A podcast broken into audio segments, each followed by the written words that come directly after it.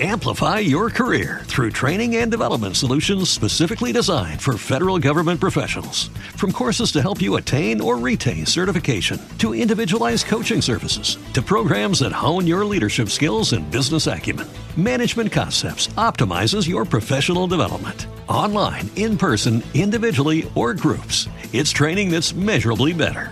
Learn more at managementconcepts.com. That's managementconcepts.com. Blog Talk Radio. All right. Good morning. Good afternoon. See all of the above, whichever you are. Hey, this is Kim with Black Free Thinkers, and we are here to challenge you to think and live for yourself, not convert you. And I want to say that one more time. We are here to challenge you to think and live for yourself, not convert you. And we appreciate your joining us today. Um, I have Raina on the line. Welcome, Raina. Hey. Hey, how are you? Good. How are you? Good. Give me a second, Kim. I gotta turn this um, headset on, and it might take a second. Okay. That's so. that's fine. I have some things to talk about anyway. So Today's subject, we're going to be talking about negative and racist Black stereotypes. And if you go and read the description of the show, it tells you a little bit about what we're going to delve into today and more because I want to make sure that we put all of this in context so that people will understand where we're coming from so they won't just say that, oh, you're just spewing negativity no, we're not spewing negativity. We're we're pointing out the obvious. You're you're in denial. You're ignoring what is obvious out here. And it's just really interesting on the different perceptions that people have when looking at the same situation. And so before we get started, I would like to thank all of you all for joining and viewing and passing the link to the webcast last week. It was a phenomenal webcast. So we, you know, encourage you to go and watch it and to discuss it. Is one of many conversations that we're going to have. And, you know, we need to have these conversations. We need to support these young people, you know, not only with the scholarship programs that we have and and the other programs that we're going to implement soon, but also support them in the protests out here. Now, there are many of us that can't physically be out there for one reason or another, but you can send in donations. You know, me personally, I can't physically be out there. Um, you know, I have an illness and it's just it's, it's, it's crazy, but you know, we can support them in a number of other ways. And I've put the information out there how you can donate to the Eric Garner Fund, how you can donate to the Mike Brown Fund. I know they have funds out there for Renisha McBride. They have um, funds out there for Rekia Boyd. You know, in all of this, I want to make sure we don't forget about the women. And in addition to that, you know, the trans people or the trans women in particular. And we talked about that on the show, and I wanted to make sure that we covered those areas too because the the black women are being arrested in higher numbers now. So the focus has generally been on black men, but you know, we bring it to the forefront. We've talked about black women and, and what black women and black trans women have dealt with. And none of us can be free until we're all free and we need to understand that. And that includes, you know, Tika, that's my girl. She said, none of us can be free until the dark skinned woman with eight children is free too. And she's right. It doesn't matter, you know, all that respectability politics, we have to throw that out the window. We have to, because that's one of the divisions that we have in the community. You know, you have too many people out here that's trying to, you know, say the only way we will help you is if, you know, you're a respectable Negro, if you will, and time out for that. Time out because lives are being lost, you know, homes and family and people are being destroyed. And we need us to come together and to work together. So yesterday was the million um, march protests across the globe, you know, but particularly across the United States. And I posted pictures of New York, DC, Chicago. I know some information out there about Boston. I mean, I just didn't post everything that I saw because, again, I want to encourage you all to go out there and research and find this information on your own. And I want you to, you know, have your own viewpoints. You know, my views and my way of seeing things is not necessarily the same as yours, and that's fine. I'm okay with that. Um, as a matter of fact, there was a gentleman on my wall who was rather upset when I posted the article in which they had the the reporters had delved into the background of Darren Wilson's mother. Now, for those who aren't familiar, Darren Wilson is the white police officer that shot and killed Mike Brown in Ferguson, Missouri. And this gentleman was angry, saying, What does this have to do with anything? She's been dead for 10 years. And my point was, well, why are they, you know, delving through the background of Mike Brown's parents or Trayvon Martin's parents or Eric Garner's, you know, family?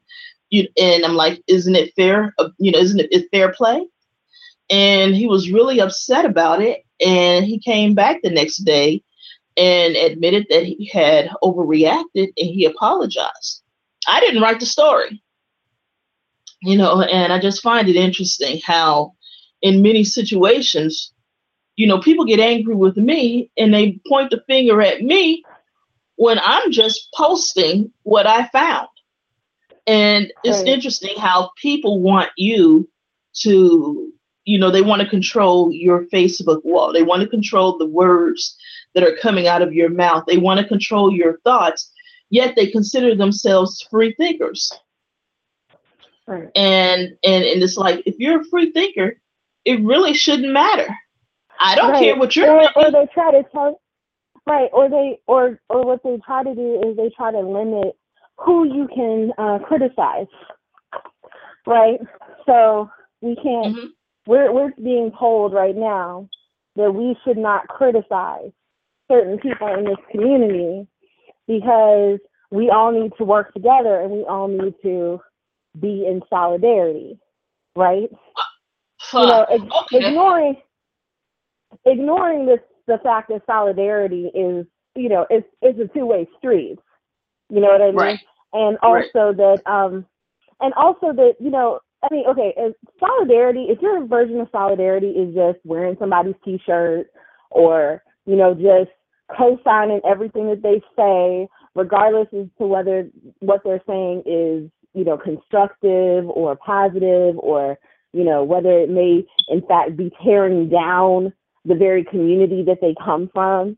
You know, exactly. and a lot of people are a lot of people um, you know, like for example, there are people out there like Boyce Watkins or whatever who, you know, um, or, or others who feel like you know Bill Cosby has done so much positive in the community that when people criticize Bill Cosby for what he said about um, the, in the pound cake speech, right? About right. you need to pull your pants up and you need to start speaking English. I can't even understand what you're saying. Okay, but you have to realize that English is is a language that evolves with people. Right. You know, there is there there there are different dialects of English. There's different there's different sorts of things that are acceptable depending upon what part of the world you find yourself in, different spellings. So English is not just this I mean, there are some there are some things that are standard within English, right? But there are some things that change over time. You know what I mean? American English is not British English. And English is not exactly. just spring up here as a language. You know what I mean? Exactly. linguists for, will tell you this. You know what I mean? Right. Oh yeah, and, and and for those who are confused as what solidarity happens to be, I'll read you some inf- information from the Merriam-Webster's dictionary. Let's define solidarity. A feeling of unity between people who have the same interests, goals, etc. Uh, unity as of a group or class that produces or is based on community of interests, objective standards and You know, you can go and go to dictionary.com or what have you to get more information on what solidarity is. But solidarity is more than wearing a t shirt. And right. personally, why should I have to show solidarity with people who have not shown solidarity with me? And and and right. again, you know, the whole thing is, you know, there are people who want details about, you know, where the the disconnect is. It's none of your goddamn business. Let me just put that out there. Where the okay, issues well, are yours with Kim what Kim is saying, okay, yes, that's none of your business. You know, that's that's Kim stuff. Raina has said what her issues are. You can go ahead and look at my at my um blog and, and right. see what my issues are. Those are my issues. I've been pretty transparent about it. I don't have I don't have personal issues with any of these people that I'm criticizing. I have issues with their ideology. I have issues with the things right. that they say. I have issues with the with the people that they affiliate themselves with because of the things that they say and do. So that is what I exactly. that is what the problem that Raina has. I don't have personal beef with anybody. But I do feel like I, as a member of this of this community, am you know, and a free thinker, you know, have the right to hold people accountable for whatever I think is is, is um, unproductive or um, happens to be, in my opinion, wrong or or to um, lend itself to the racism and um, anti-blackness that I've seen go on within this community. And at this particular exactly. moment, this particular moment that in this country where we're supposed to be post-racial, right? But I see I right. see all of these things as being connected to mm-hmm. um, to the problem to the problems that we see in larger society. And as a free thinkers, I think that we need to reflect on and be deeply interested in making sure that our behaviors um, reflect the humanism that we're supposed to espouse, right? Exactly. So exactly. No, and I agree. I mean, I when we do the show, I talk about the professional differences. I talk about, you know, the ideological differences, the political differences, but as far as the personal differences are concerned, that is of no concern to you. It has nothing to do with anything. And I don't owe you any explanations. So don't ask me again. Don't call me, don't text me, don't inbox me, don't email me, no telekinesis, no clairvoyance, no, nothing. And don't ask Let me either go. because as and don't ask me either because I'm fr- I'm I'm I am Kim's friend. We're friends. And even and Kim may have issues with somebody that are personal. That doesn't necessarily mean that I have issues with them based on her right. issues. But I'm exactly. certainly not going to tell my friend's business you know what I mean? So that right. is something that you're going to need to get from Kim, and Kim already said she ain't telling you. So there you go. right, and so let's move on. Let's move yeah. on because um, you know the personal issues. It really doesn't matter. I mean, in all honesty, it doesn't matter. It's been two, three years. I've moved on. I'm done with it. And Right. At one point, you know, I was like upset and I wanted some answers. Now I just plain and simply do not care. And I'm ambivalent, ambivalent to a lot of these things now. So, you know, it's not personal, it's professional. And since, you know, I'm sitting here, you know, I was laughing um, the past couple of days. And, you know, since you want to be mad, to give you something to be mad about. Why? Because I'm bored and I have nothing else to do. Funny. So, yes. so, you know, I'm just sitting back, I'm kidding. But, you know, it's interesting, you know, how some people think, you know, taking a picture in a t shirt is solidarity. That is not solidarity. Um, and right. not, you know, calling out some of the differences and some of the mischaracterization, some of the you know behaviors of people in this community. Some you know, you don't want me to say. Go ahead, Raina. I was going to say some of the blatant sabotage. Right. Right, exactly. And you don't you don't want us to say anything about it. You want us to be quiet about it because that's solidarity, not to say anything. No, that is not solidarity. You all are turning into the very same thing that you claim that you were running away from. This is what we find in the church in general. Oh, well, we know those kids over there from those three women, they all look like pastor. And the rumor, you know, is that those are pastor's children, but we're not supposed to say anything. We're supposed to keep moving on. We know that, you know, they've been collecting money for a building fund for 12 years and ain't nobody changed a knob or a light bulb. But we're not supposed to say anything about it right? And you right. know, people been, people been in the washroom washing their hands in the dark for the last three years, but we got a building fund. Okay, like exactly.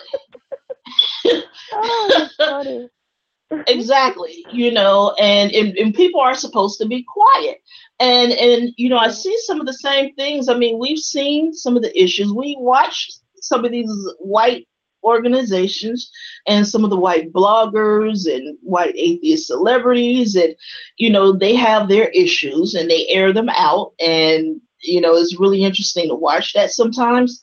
And in the black atheist community you know we have issues too. But everybody wants everyone else to be quiet and not say anything about it. And they want us to work together in spite of you know the differences in spite of the blatant bullshit that we see, you know, every day. And I am a person of integrity. I'm not going to just sit there. You know, the past few years, you know, Raina and I, we've been quiet, hoping that people would self correct, that they would right. see and understand why some of the things that they're doing are destructive and counter productive and counterintuitive on a number of different levels, but they seem to be getting worse. They seem to be right. getting even more emboldened. And I we're just at the point that okay, we have to say something about it because there are Yeah, I mean I Go ahead. Oh, go ahead. Sorry, Kenny. No, dear, go ahead. Um, well, I was going to say that, you know, um I okay, so I I've been in this community roughly 5 6 years now. Um, mm-hmm. And, um, you know, when I first came into this community, I saw a lot of things, and I used to have a lot of conversations with one of my good friends. Um, and, and some of you might know him. His name is Gary Booker. And Gary and I used to have conversations, and we used to talk about how, you know, we would see a lot of things that we just thought were just, you know, really messed up, and you know, people talking about black people as Uncle Toms in the church and what have you, and you know, we we always he always told me that you know the community was in its infancy and it needed to to have a growing up period, and that I needed to allow people to have a growing up period, right? And it's been right five six years. this is why I'm speaking up even more now, you know, because I think that right. I think the time to I think we're at a point now where you know um you know we're seeing um you know a lot of a lot of violence particularly state violence, a lot of repression. You know, um, even though we're you know we're getting rid of um, you know in some place in some places you know the um, things like the the you know the drug laws or some places are you know basically legalizing marijuana right mm-hmm. or, or you know or at least not criminalizing marijuana you know you're still right. seeing things like these citations and things like right. that that that end up with people being put in jail because they can't afford to pay the fines. You know, we're seeing, you know, this, this you know, more school segregation than we had in the 1950s. You know, mm-hmm. we, we haven't, we have, we, you know, people don't can't find living wages. We keep hearing about all of these new private sector jobs that have been added, but the wages aren't going up. The wages are still suppressed. You know what I mean? And so for Black people who tend to be um, at the you know, at the very bottom in terms of how they're affected by these issues. Um, you know, if, if we have to do better and we have to speak up. And so, you know, um, castigating the church, you know, and, and that's, this is not to say that the church cannot be criticized. You know, we've, we've criticized the church here plenty on Black Freethinkers. We really exactly. Have. But but I think that castigating the church, particularly um, with a broad brush. You know, it's Right. not the the thing that we need to be doing right now, especially when some of these churches are the only social services, the only social safety nets that some people have in their communities. They're the only places where they can find, um, you know, a network. You know, one of the one of the things that um, that white people, you know, tend to have that people of color don't have is a network that they can tap into. You know, Exactly. if you need a summer job, if you have a summer job, if you need a summer job, you can call so and so's cousin or so and so's friend or whoever and get, you know, a job um, at Fortune 500 company X. You know what I exactly. mean? For the summer, Exactly. that gets you, that might even get you a a, a a job in that company. You know, whether or not you're qualified. You know what I mean? Exactly. Black people don't tend Exactly. to have access to those same resources. So black people, you know, it, it's you know, we we tend to go to places like the church. You know what I mean? So you might end up sweeping somebody. You might end up sweeping a sweeping up a barber shop, or sweeping up a beauty shop, or you might end up babysitting, or you might end up doing something like that. You know, and and these connections are are in some ways, you know, all that you have because you don't necessarily have the you know the the education you know that can Right. get you to that next level or the resources that can help you afford college. Now we're at a point where you know for for a lot of black people because of all of the economic disadvantages they don't have enough collateral to get loans for their for their children to go to college.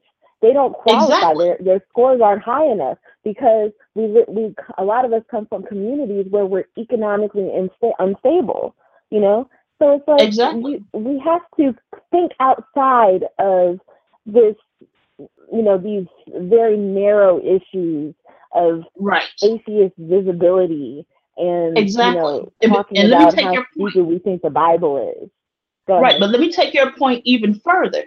In the past 10, 15 years, Black wealth has been wiped out.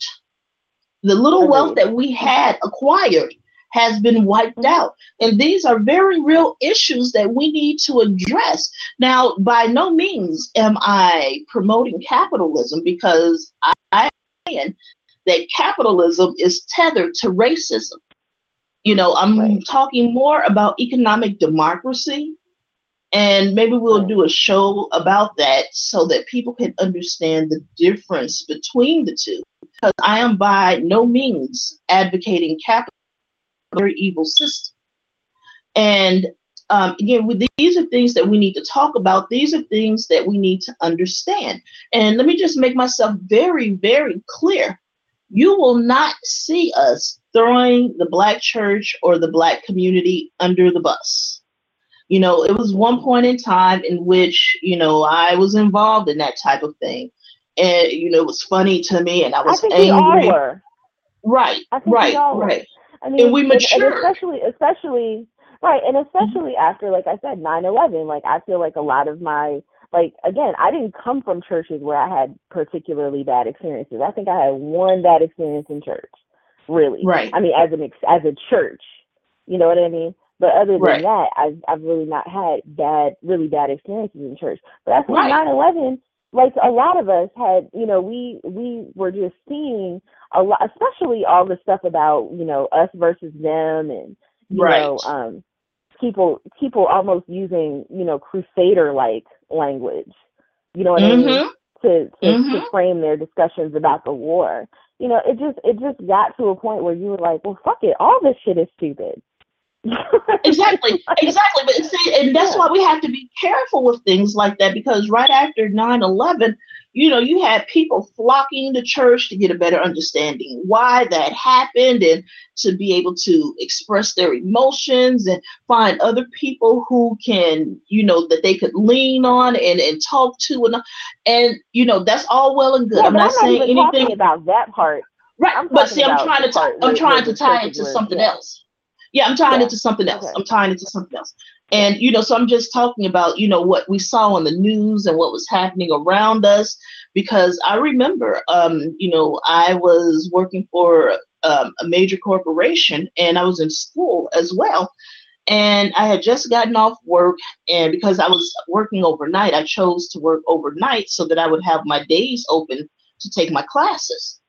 And you know, I heard it when I was driving home from work, and I'm like, no, nah, because you know the comedians are always playing around on the radio because I mm-hmm. listen to a lot of talk radio, so I'm thinking that they're just bullshit. And went home, took a two-hour nap, got up, got dressed for school, went to school, and the TVs, the monitors were all out through the school, and everybody's looking sad. And while I was standing there, that is when the first tower went down. And I was mm-hmm. like, oh shit. And we're sitting there and we're watching the second tower. And then, you know, all of us were coming together because it was a predominantly white town that I was living in. It was like 8% black. And, you know, all of us hugging each other. You know, people that normally would give you the damn gas face, the stink face, they wanted to hug you and be your friend that day. And so the whole thing was interesting. But I just I just said that to talk about the the, the culture that would that developed from that. But let's take it back even further to the 50s and the 60s when we had the Red Scares and you know the McCarthyism. And this is how we had in God we trust placed on money on the currency. And in addition to that, you know, under God was placed into the Pledge of Allegiance. Don't think that this is being done by accident.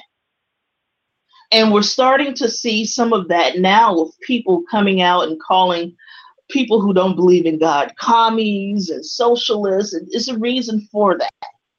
There is a reason mm-hmm. for that. So we just want you all to be vigilant and to keep your eyes mm-hmm. open. And so it's not a knock against the church or anything like that. I'm just saying that when you see us start seeing a lot of that, especially when you start seeing some propaganda, a lot of propaganda in the news, there is a reason for that. And this is why we say you should utilize critical thinking in every area of your life, not just when you're critiquing religious people, but everything. You have to critique right. the news that's on. You have to read news from other sources outside of the United States because you know the United States has an excellent propaganda game. This we know. Well, not just that, but just but look at a lot of independent media because there's been independent right. media in the United States that you can go to too. You know, right. so exactly. Exactly. So, you know, I just we just wanted to talk about that. We're going to bring it back full circle now. But um, for those that are interested in seeing the webcast, you can go to People of Color Beyond Faith on YouTube. Please subscribe to our channel. And we have several webcasts out there. There are more to come. And we'll be giving you all more information as time, you know, um, goes on. But Raina wrote an article um, a couple of days ago that was absolutely brilliant. Raina.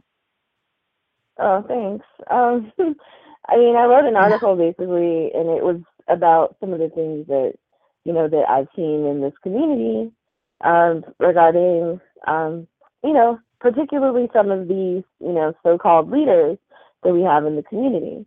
Um, and again, this is nothing personal, but this is what I've seen. Um, you know, mm-hmm. sometimes I see a lot of, I, have seen a lot of them in this community, you know, co-sign, um, you know, for example, some of them co-signed that, that billboard in Pennsylvania from a few years back. Um, the one that basically said, um, God's obey your masters, you know, talking right. about the, um, how the slaves, slaves obey your masters. Yeah, well, yeah, I know. Slaves obey your masters. Whatever. anyway, so the difference. but the point of the matter is, is that the um, state legislature. Hello, can you still hear me? Mm-hmm. Yes, ma'am. Go ahead. Okay. Yeah. So how the state legislature was um talking about um the year of the Bible, right? Right. And um and so you know the American atheists and um local branch, I guess, in um, Pennsylvania decided to put up this um, this bo- billboard, and they happened to put it up in um, a community of color. Um, they said that the reason they put it up in this community was because they got cheaper rates on the billboard, and it's like it, it just goes to show you some of the the the lack of racial awareness that mm-hmm. people have when they do these things. Like no one thought to ask why it might be that it was cheaper to purchase in this neighborhood, you know, right. a billboard. Exactly. You know, it's just it's exactly just, it's just so many things. It, but anyway, right. and, um, it, but, you know, there were a, lot, a number of. I was going to say, and you know, since we brought that example up, you know, an, another example is recently, um, Dan Barker from Freedom from Religion Foundation did an interview, and he was comparing a diner in Arizona or Texas, I think it was Arizona, they gave a 15% discount to those that they saw openly praying. And he was saying that it was unfair, you know, towards atheists, it was biased, so on and so forth. And he compared it to Selma, Alabama.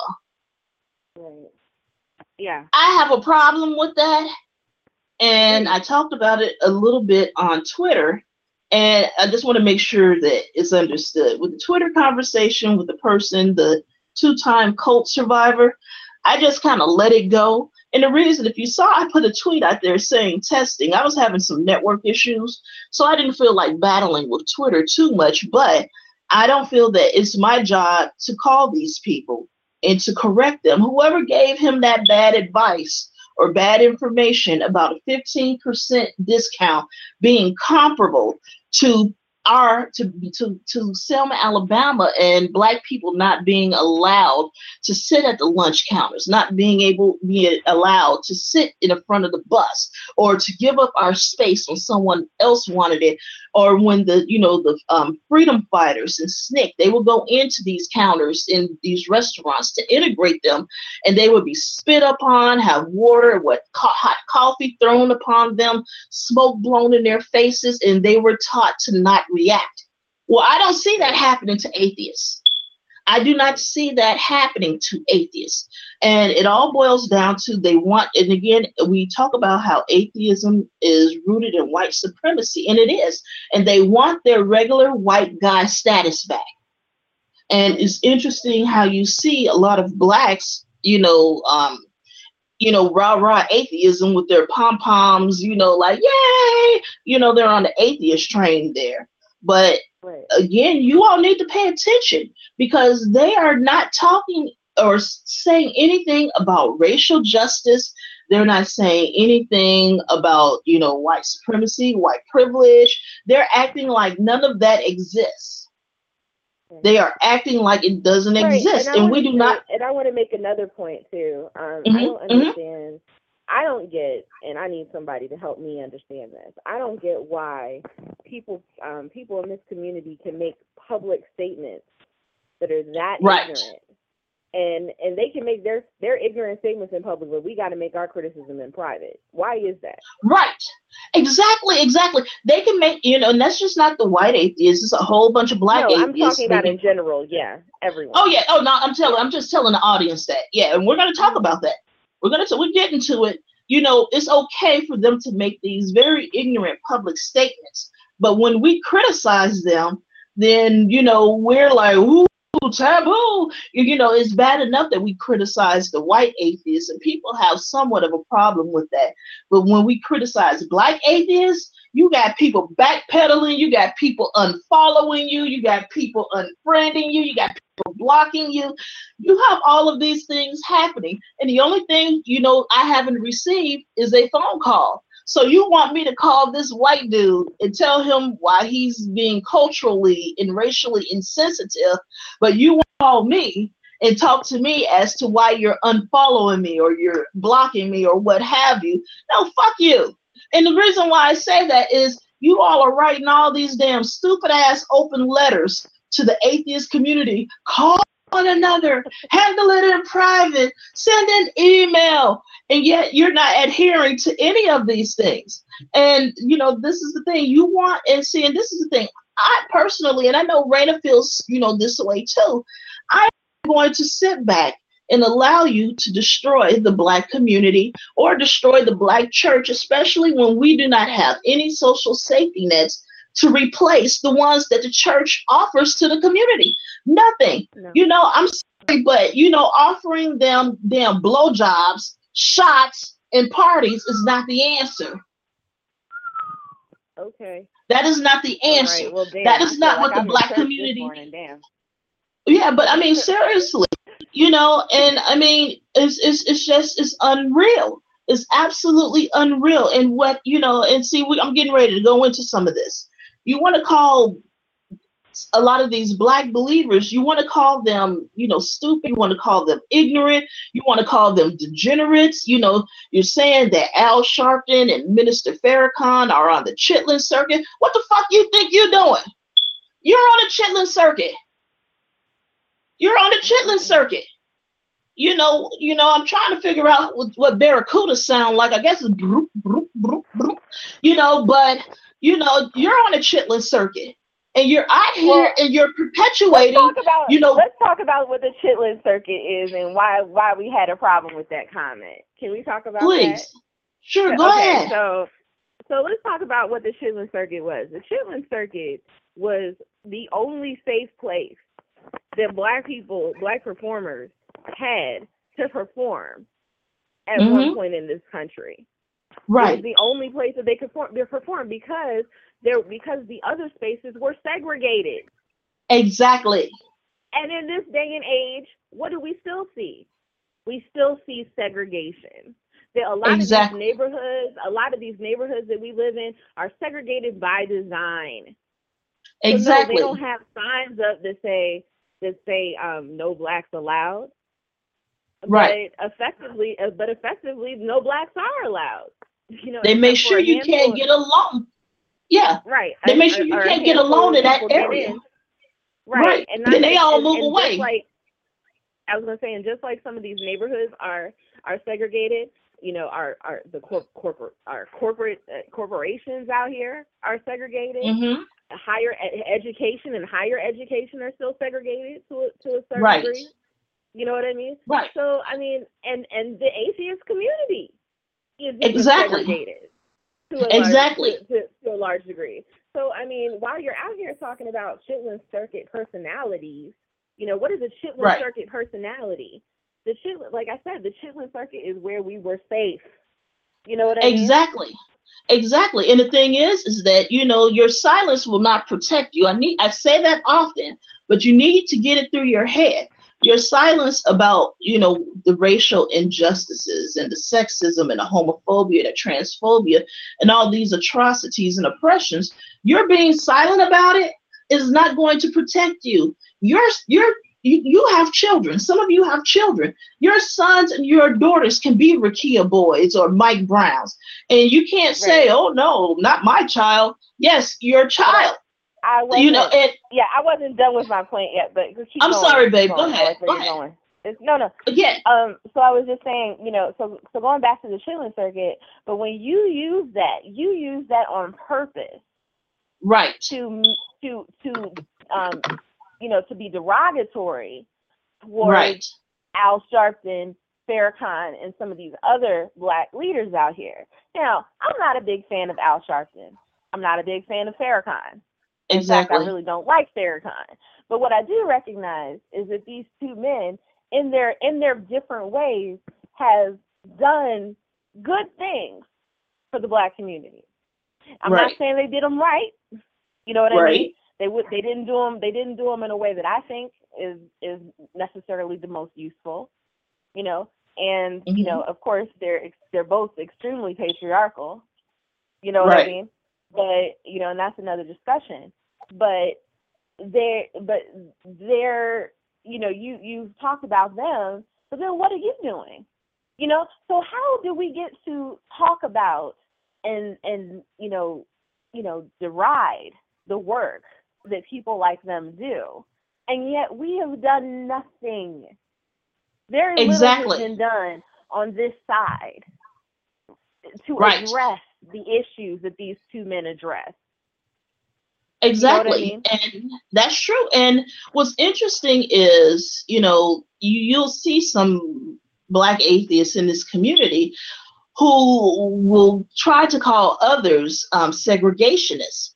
Segregationists, I mean, and I'm talking about, you know, we've already had the white atheists, some of these white atheists say it, but now we have some black atheists saying, well, if you have a group that has black or Latino or Asian in this name, that's segregationist. No, that is called finding people of like mind. It is called comfort. It is called you know solidarity or finding someone who, who, looks like you and understand look we our perceptions of the world and the way that we're treated in this world are totally different And if you have not been, you know, if you don't feel or haven't seen that, I don't know what rock you've been under. Because, you know, um, white people, many, even the poor whites, they come from a place of privilege. They may not understand and acknowledge it, but you know, we've been out here for a few years talking about white privilege and trying to explain it. You know, I feel like I'm going purple some days. I'm like, I get tired of talking about this. I want to talk about something else. And we end up going over the same issues because, you know, uh, the different things that, yeah, exactly. Mm-hmm. But um, again, we're not going to allow you to get out here and to stereotype the black church, and we're not going to allow you to stereotype, you know, the black community. And so, you know, we've we've pointed out and we've shown, or you know, we've put the spotlight on white atheists doing it. So what did they do? They went and found some blacks who were willing to do this. And so so that's why one of the bullet points I said are black atheists silence on issues of racism, social justice, sexism, and, and etc. being purchased with the promises of speaking engagements, of money, so on and so forth. And that's how I see many of these people. Oh, well, but besides the fact that they were offering themselves up for free, to go and speak to these conferences. And there's nothing wrong with, you know, making yourself available to go and speak at these events and conferences. But, you know, what some of these individuals are doing, they're trying to control the market. So what they do is they tell people, they tell, you know, white people like, oh, we want diversity in our groups and our organization. How? And you have individuals saying, well, call me. And so right. they call that individual, and that individual is only promoting people that they know and their friends who are of like mind. And most of them are uneducated or undereducated about a lot of these issues.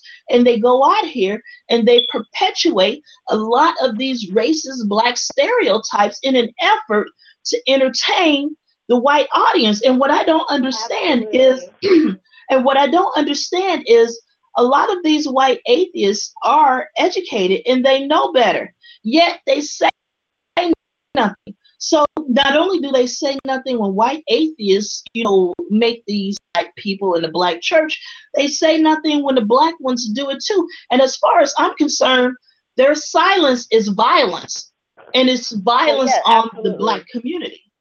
Absolutely. But you know, um, but you know, part of it is is that, you know, a lot of times we think of racist um, racism in terms of white people, in terms of conservative racism.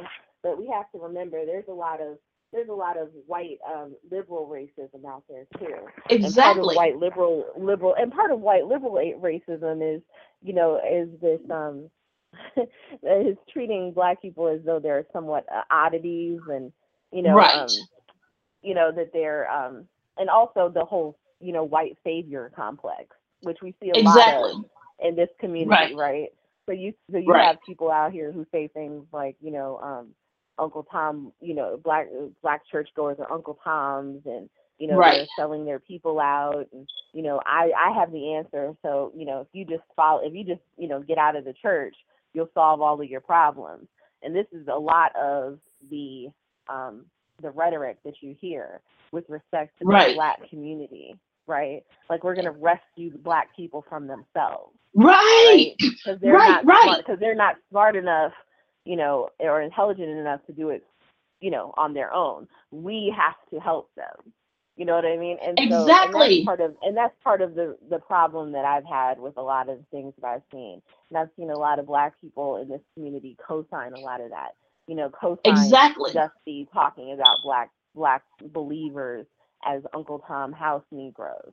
You know, ignoring exactly. the fact that ignoring the fact that Christianity had come to Africa. Now it wasn't widespread. Islam was much more widespread. But you can't get Islam, you can't spread Islam in North Africa and West Africa without some mention of some of the things that are going on with Christianity because Islam comes from Christianity. It comes from exactly. They exactly. they talk about Jesus in the Quran. You know exactly. I mean? So, but you know, this is just some of the foolishness that we hear in this community. So it's you know, and and you know, a lot of it is is um, it, it's just like you said, it's a lack of education. You know, but exactly. some of it is also internalized racism.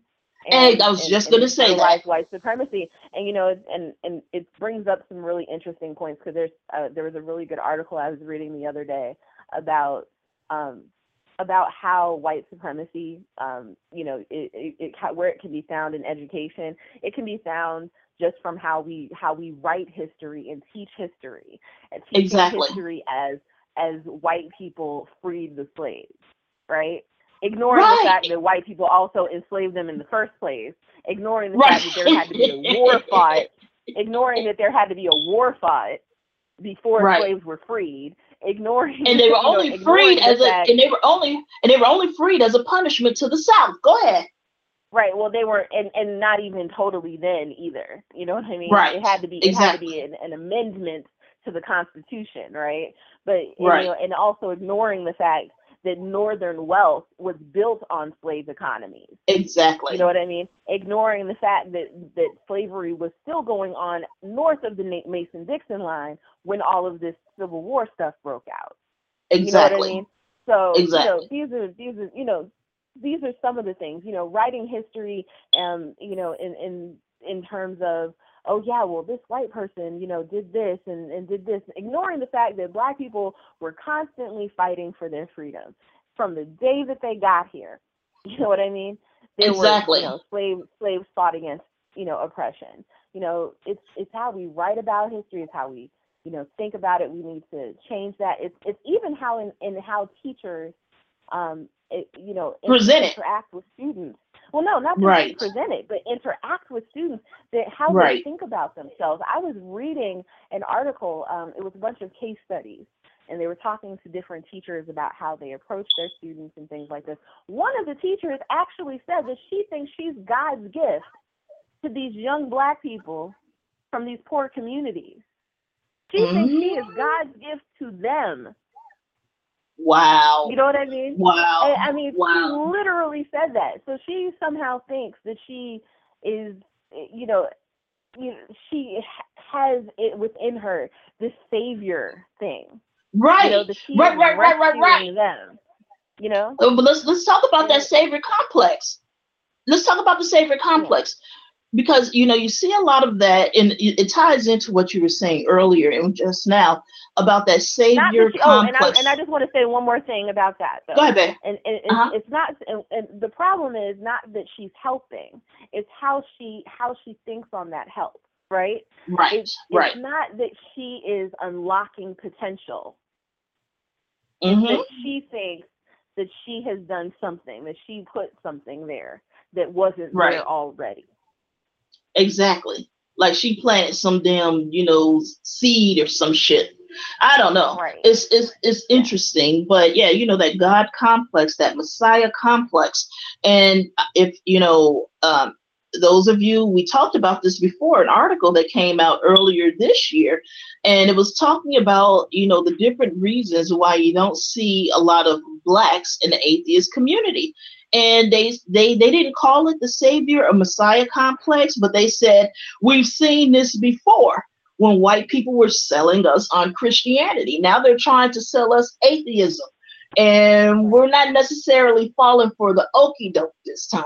But see, the thing is, is that you know, even back when they were selling Christianity and forcing you know the slaves to accept Christianity, and one thing I must say is that when they were offering Christianity to the slaves originally, the slaves were told that had they accepted you know Christianity, that they would be free.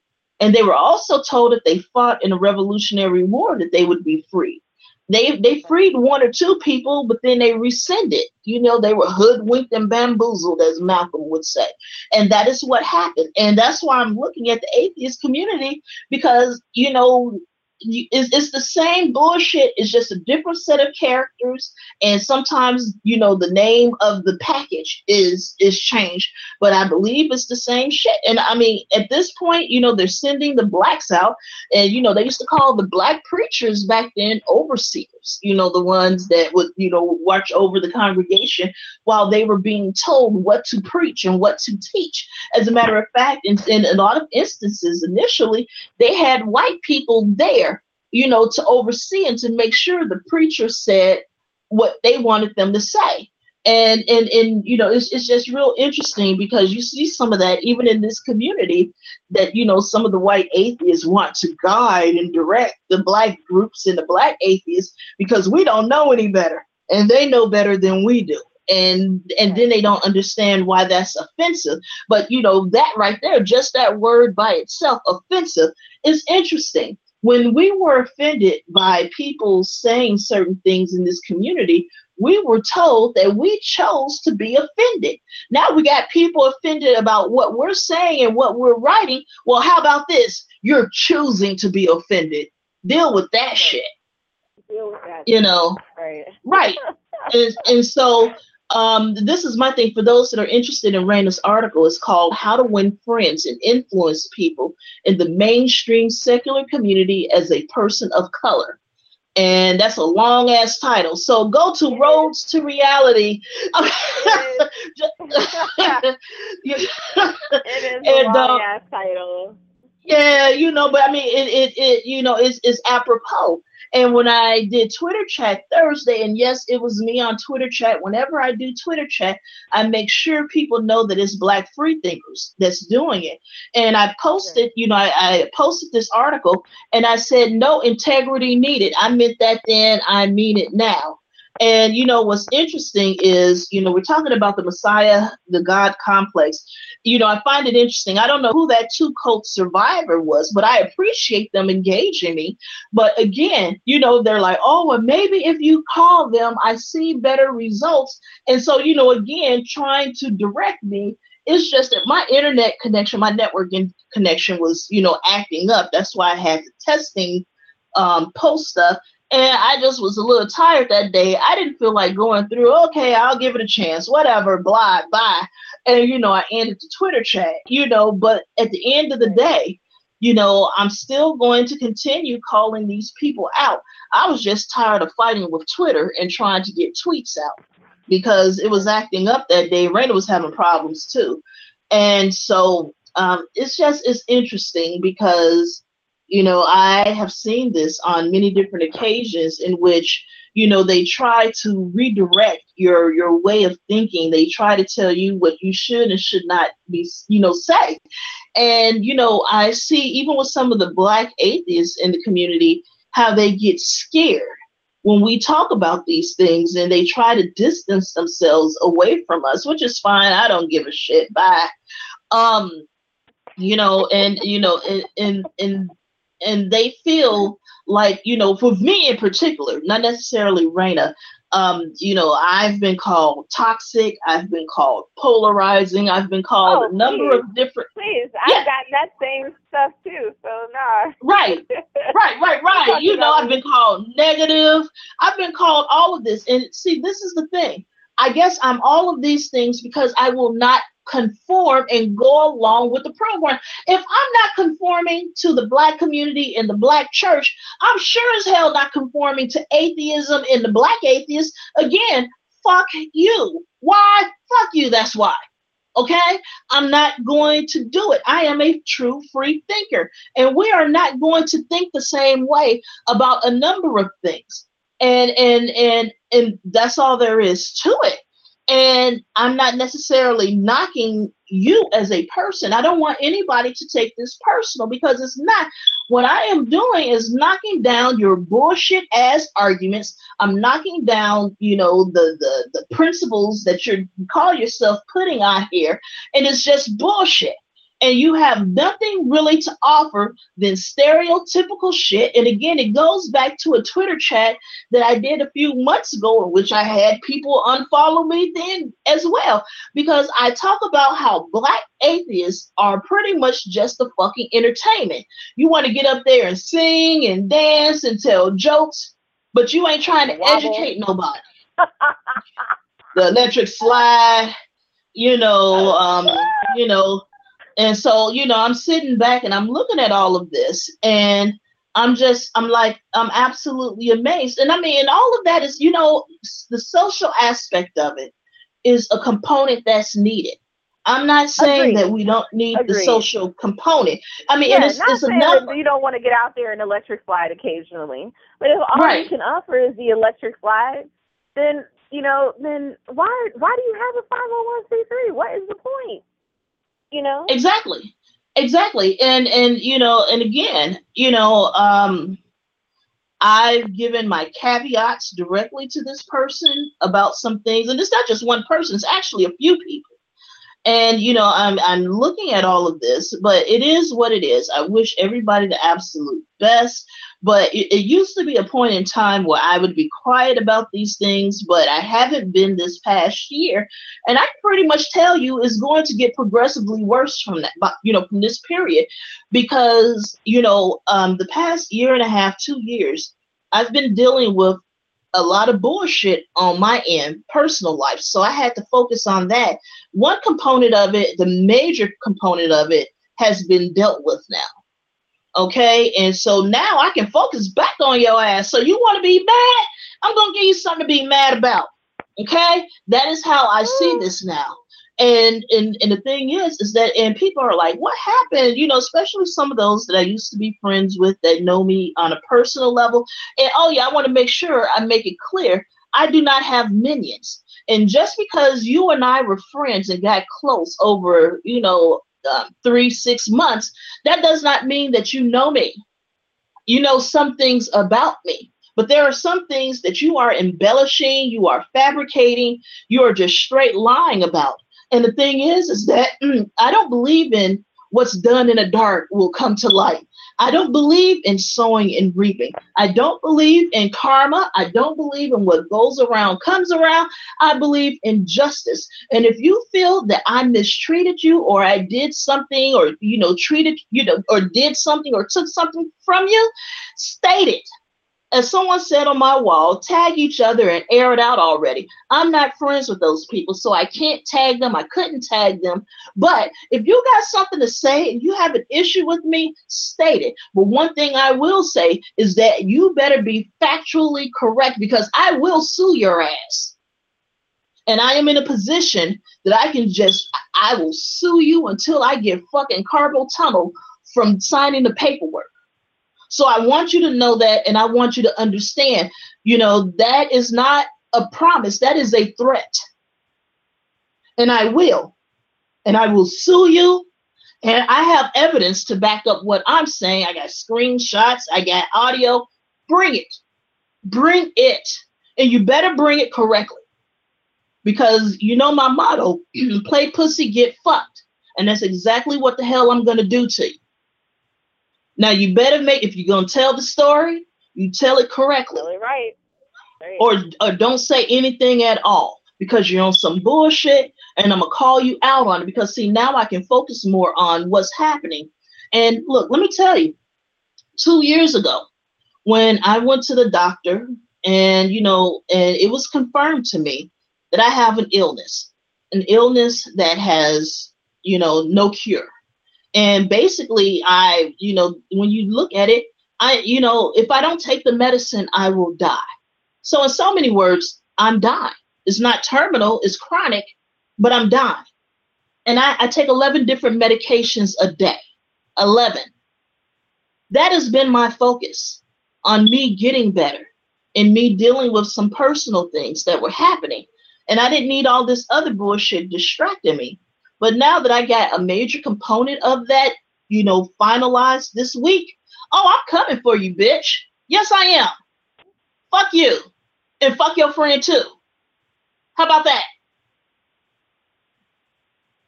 So anyway, moving on to Raina's article. Um, let's talk about a couple of things. And for those of you that want to call in, the number is 310 982 4273. Again, that's 310 982 4273. Press 1 if you want to talk. We're going to open the lines up. I've invited you all, especially certain individuals, to call into the show. Call your ass in. Something on your mind, let it off. You got me quoting Tupac. Fuck you. Why? Fuck you. That's why. Now call your ass in. Call in. Let's straighten all this bullshit out. You know, you want to be Betty Badass on Facebook and Twitter. And everybody, anybody, you talk to somebody in my family, they'll tell you, I'm not going to argue with you on Facebook and Twitter. I'll show up to your motherfucking house. Can I say? I mean, I just- can I say one thing ahead. too? Because I want to clear something up too. Because a lot of people think I've been picking on. Um, well, People, Should I just say it? Can I just say it? no, Can I Just certain people. group it is? Okay. All right. well, yeah, no, go ahead, say it. Fuck on- it, fuck it. I, I don't Okay. care. Go ahead, and say it. because because some people think I was picking on BN, and let me just say I wasn't actually picking on BN. I was actually talking about a number of other organizations and individuals I've seen in this community and the behavior that I've seen since approximately 2009. Okay, so these are not things that I I'm just picking out regarding BN. These are things I've seen on from a number of people. So, and I don't think that any of those things are um, unfair. You know what I mean to point out. Um, I don't. Again, I don't have any personal beef with anybody, but I do think that as a member of this community, I'm allowed to call out the bullshit that I see. And this is some of the bullshit that I've seen. And I know that there are people out there who um, who haven't spoken up, haven't you know said something one way or another. But I know that these are the things that they've seen too, because I've had these conversations with a number of people in this community who've seen these things and agree with me. Now they may not feel comfortable coming out because they may feel like maybe that might hurt somebody that they're cool with, but they've seen it and they know that it's wrong. So I'm not the only one. So don't try to make it seem like I'm the only person who feels this way because I know that I'm not. I get the inboxes. I've seen. Exactly. And, you know, again, you know, we're calling out and we can give specific examples about, you know, some things.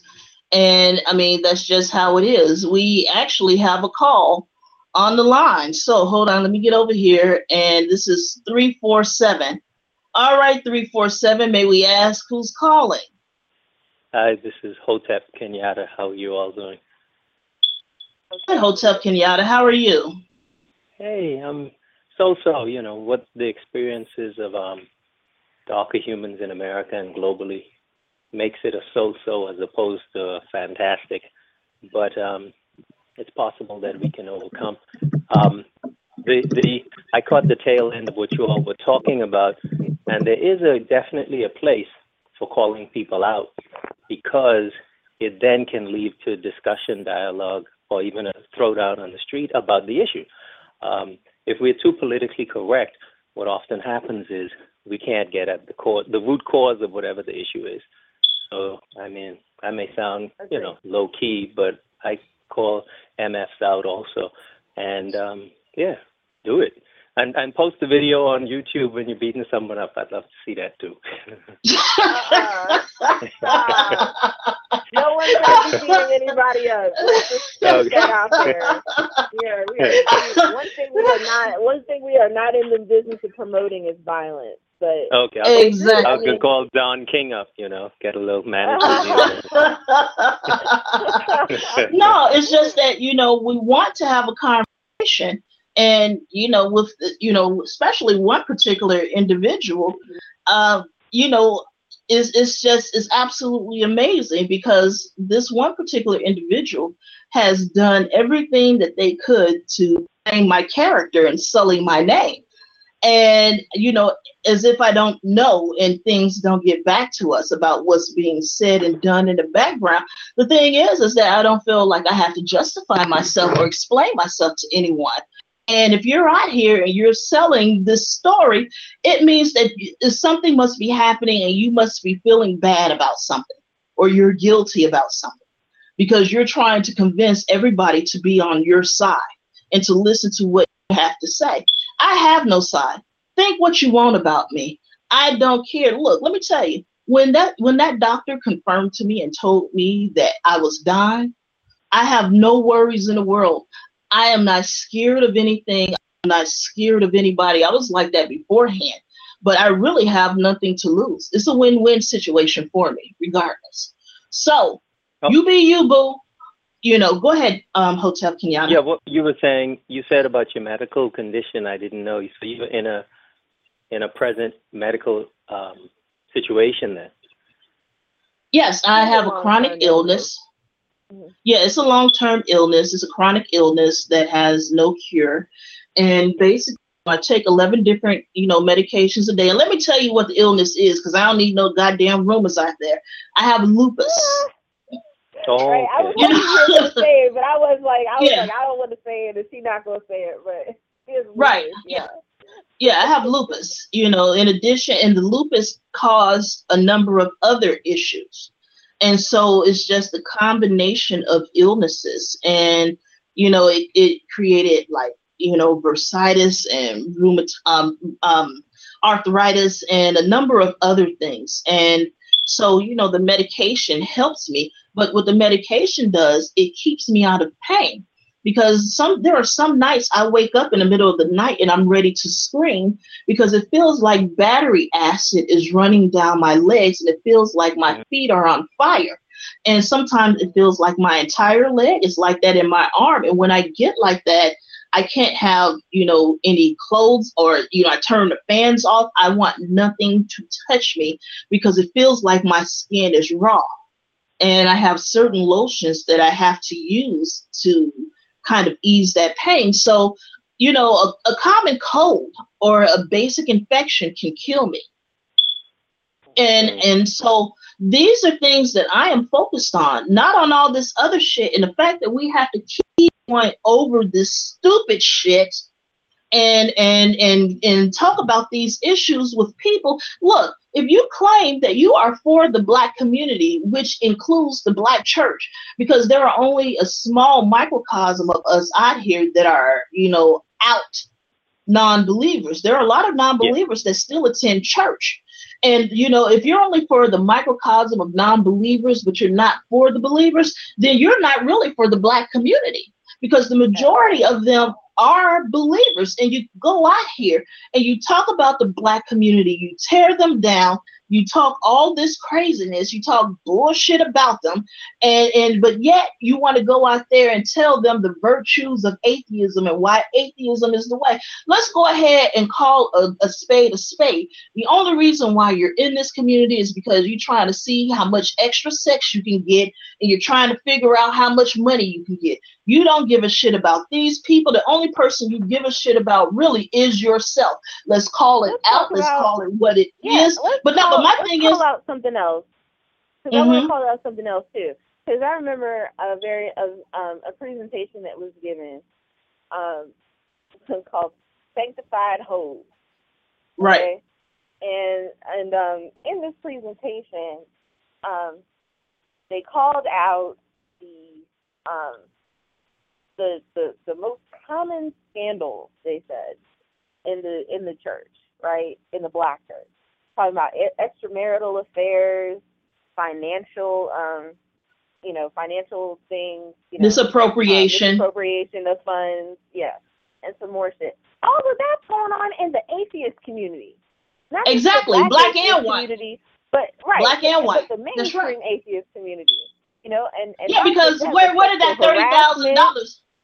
Yeah, well, yeah, where did that thirty thousand dollars disappear from? From from that one political action committee, and you know, from the woman that was, you know, from her staff, and she uses, you know, sheets of money to wrap presents. Money disappeared. People paid for damn plastic surgery and bullshit. It's all kind of craziness happening because there is no transparency. But go ahead, Raina. I'm sorry. Yeah, I was gonna say, um, yeah. So there, so there's that. You know, there's sexual harassment. There's sexual assault cases.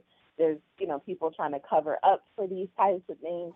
You know what I mean? On the black and the white side. So I mean, there's, you know, it's, you know, we keep, I, I keep seeing people who are especially hard on the black church without Right. recognizing that, that that that their house is in disarray that our house is in disarray. And I'm not saying Hey. that we can't criticize the church. Like I think that's kind of a, I think it's a fallacy to say that you know Right. you can't talk about uh, talk about an issue out there because your house is messed up. I'm just saying while we're doing that, can we also clean house? You Can know what I mean? two- two Exactly. quick points? Exactly. And sure, go ahead. Yeah, um, uh, if you don't mind, uh, ask if I could briefly give a comment about lupus and then come to the black church slash atheism. Have you heard of hemp oil? Yes, I've heard of hemp oil. have you had the? op- I don't know the laws in your state, but I'm just saying in terms of pain, it's a sensational um, alternative for pain, and it's organic. Um, so if you get the opportunity and look at you know your state and ordering online, whatever um, the issue is. Excellent. I, I had some Talk issues about with and your doctor. Yeah. Yeah. um, well, I Right, can tell you right. this: when it comes to the medical profession, I have colleagues that are doctors. They are not too friendly to the natural medicines and remedies. So, some um, of them are. but anyway. I mean, I think some I are, think some, of yeah. them are, and and and I think it just also just depends on the um the evidence for the efficacy of some of these things for certain conditions. You know what I mean? Yeah, well, I like I there are a used lot of it, people. and it oh, was Oh, well, no, I'm not saying I'm not. yeah.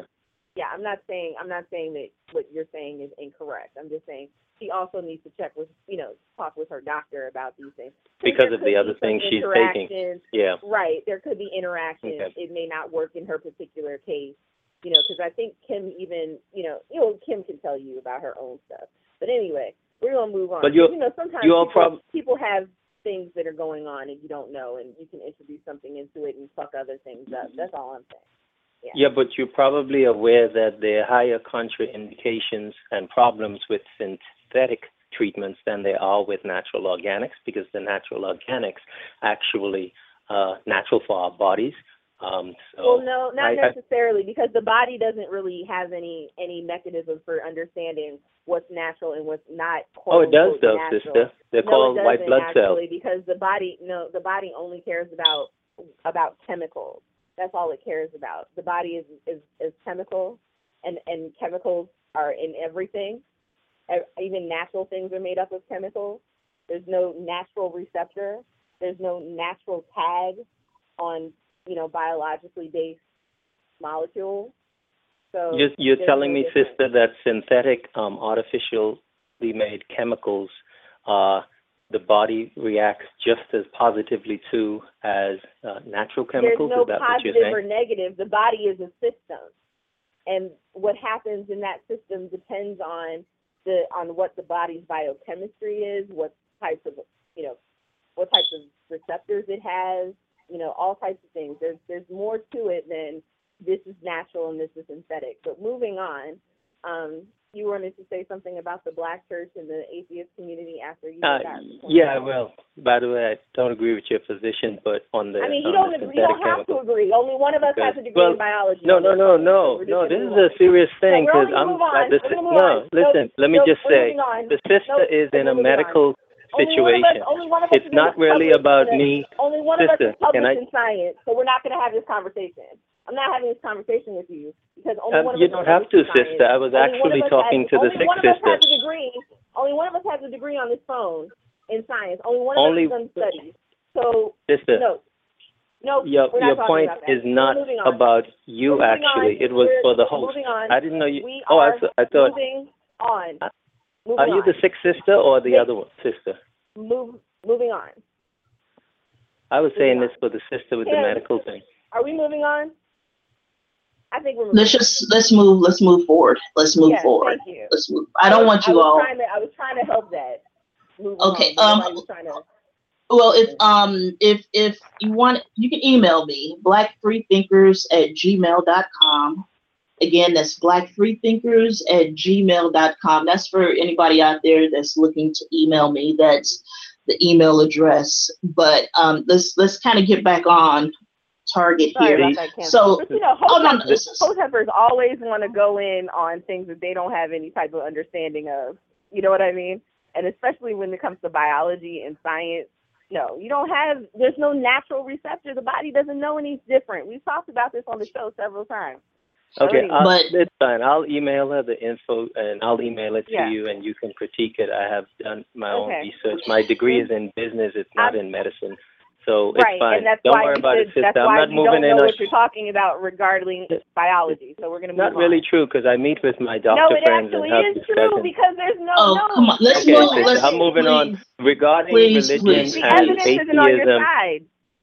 Okay, Go ahead. regarding so religion regarding and uh, yeah, religion and the money challenge, where sometimes in an atheist or similar group agnostic, etc., money disappears. They're separate issues. We were going to have dishonesty in many communities. It doesn't mean that atheism then has a strike against it, I think. I think it just means that most of our cultures, communities, corporations, the leaders have put money before the themes and objectives of the organizations, especially in the case of some nonprofits.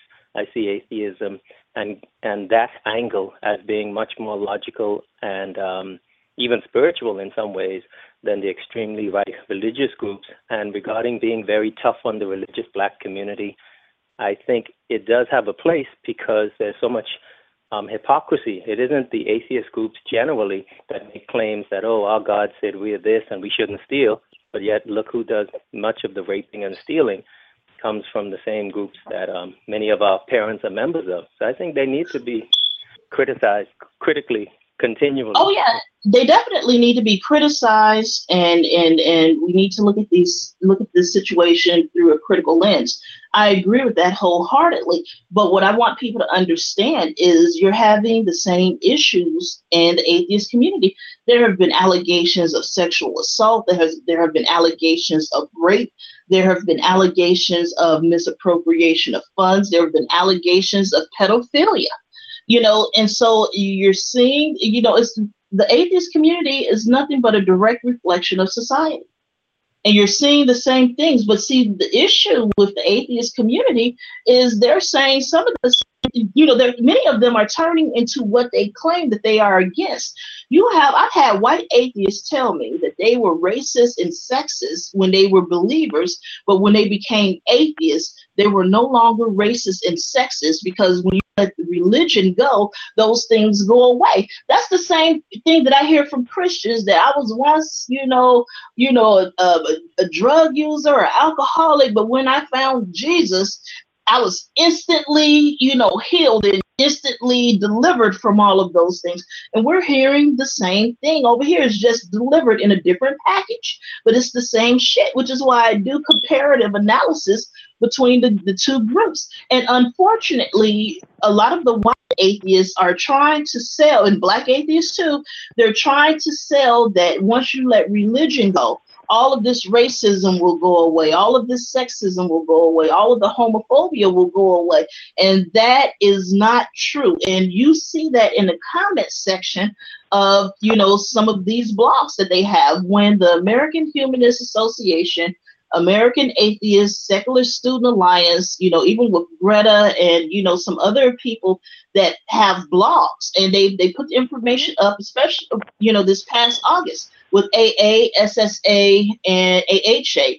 The comments were absolutely horrendous, and you had people on there, you know, saying this article seems slanted and biased towards, you know, the thug Mike Brown, and thug is just a new word for nigger they're using that in place of nigger. And the thing is, is that it's a lot of propaganda out there. Um, they um, released that video of him allegedly stealing those cigars. You know, he didn't. He paid for them. And the store mm-hmm. owner never, never called the police. None of the workers ever called the police. That so they got the videotape. They put out as propaganda and there are blacks and whites out there that are perpetuating that. But you know you're being mm. sold sold the same package. And you know the whole thing is like you know you have people in the atheist community especially some of these black atheists that call people keyboard warriors or call them armchair revolutionaries, and they say things like that to shut the argument down or to attempt to shut the argument down. But going to speak at all white conferences is not activism to me. I said that on the webcast last Sunday. I'm saying it here. I've said it on my wall. I've said it on my Twitter account. It ain't gonna change my mind. Going to talk to all white eight, you know, white atheist conferences is not activism. That is not what activism is. I want to see you go back to the hood, create programs, and not programs that's gonna, you know, get you some extra sex. You know, you want to create this program saying that you want to go into the jails and help people out. You know, are you looking for new dates? You know, and and I mean, I'm just trying to figure out what the hell is going on. You know, you haven't been going into the jails. You haven't been trying to do anything in the community beforehand. But now all of a sudden you want to say you're you want to go back into the community as you tear them down in front of these white audiences. And I mean, you know, let let let's look let's use some logic here. If the black community is that lost and and and and that destructive and and you know they need you the black atheist savior to come in to save them and to help them but you're castigating you know the black community and the black religious people to the white folks. What makes you think they want to give you money for a lost cause? Right. you got to think about the logic in that. If they are such a lost cause why would white people give you money to go into a community when your services aren't going to allegedly help anyone because they're so far gone and you, none of these people are showing proof about all of these alleged programs that they have. I ain't seen nan picture, no nothing, with the exception of Black Skeptics Group. You know, we've seen pictures of the scholarship programs and the recipients. Hell, I've been to the ceremonies. video. Exactly. And, we have video of them. Like so exactly. we know what the money's going to over there. But um, exactly. I wanted to make another point, um, going off sure. of something that you said. Um, you know, the other thing is, is it's not just that they're they're basically characterizing the black church or black community as being stupid or ignorant. They're also characterized. There, you also hear a lot of them characterizing the black community or the black church in particular as people being mean and hostile and violent and homophobic. Right. You know what I mean? And right. there is this, and there's, but but I just want to say that you know this is this is something that we've seen in the mainstream community, and and sorry, in the larger culture, where the black church has been scapegoated for you know the um, exactly. in California. Yep, yep, yep. But it also it also goes back to a larger history of um, of the of characterizing the black community as somehow barbaric and backwards and right. um, anti-progressive and all of these sorts of things. Um, you know, you think about the black brute caricature, right? Right. Um, exactly. You know, you can you can see it in uh, Cecil B. DeMille's, you know, uh, Birth of a Nation. You know, where yes. the white uh, where the white woman is is taken by the black brute. You know what I mean? And just this exactly. notion that black people are just inherently violent. You know, and exactly. um, incapable of reason and and rationality.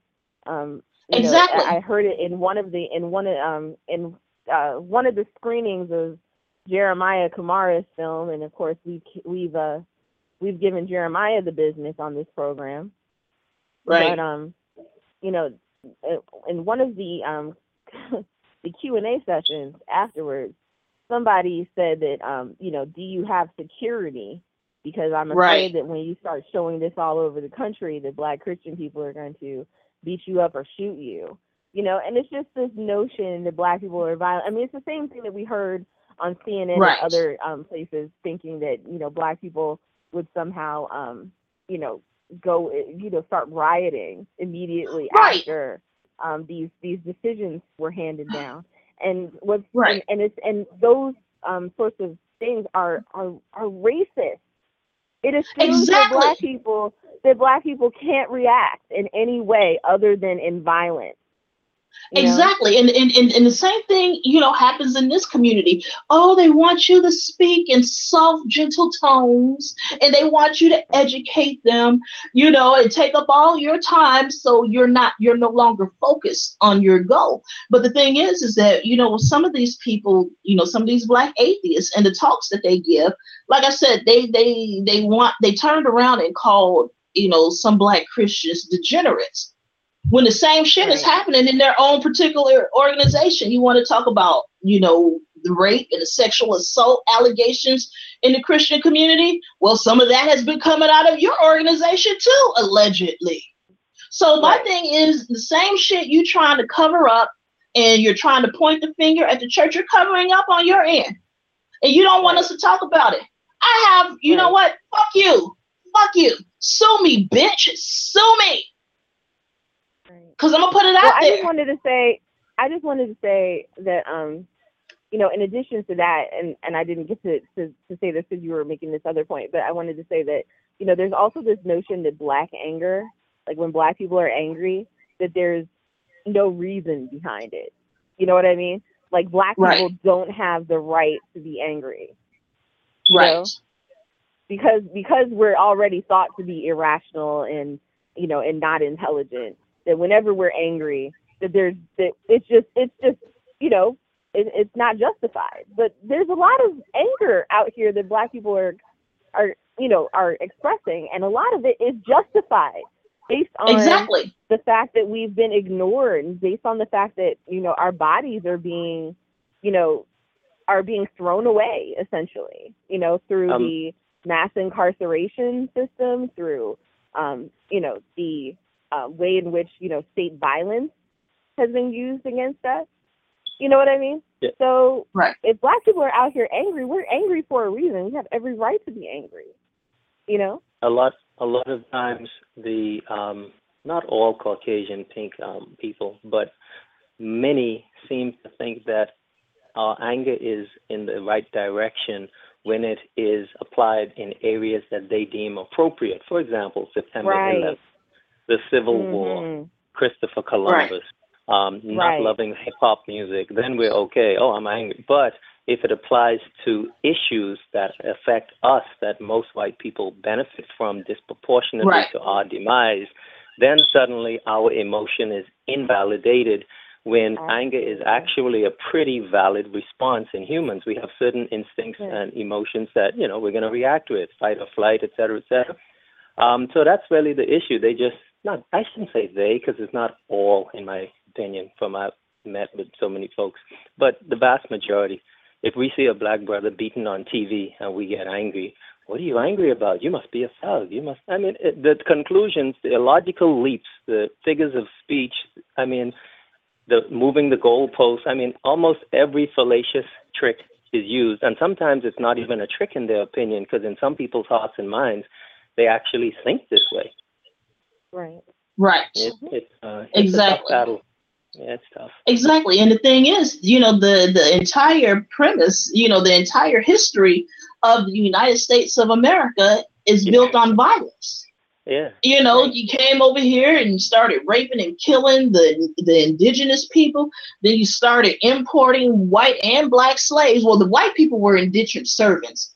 And Yes, started out the same way for black folks, but then they decided they wanted to make it, you know, a lifetime servitude, you know, for blacks. And, you know, that was done through violence as well. And it's continually, you know, being perpetuated.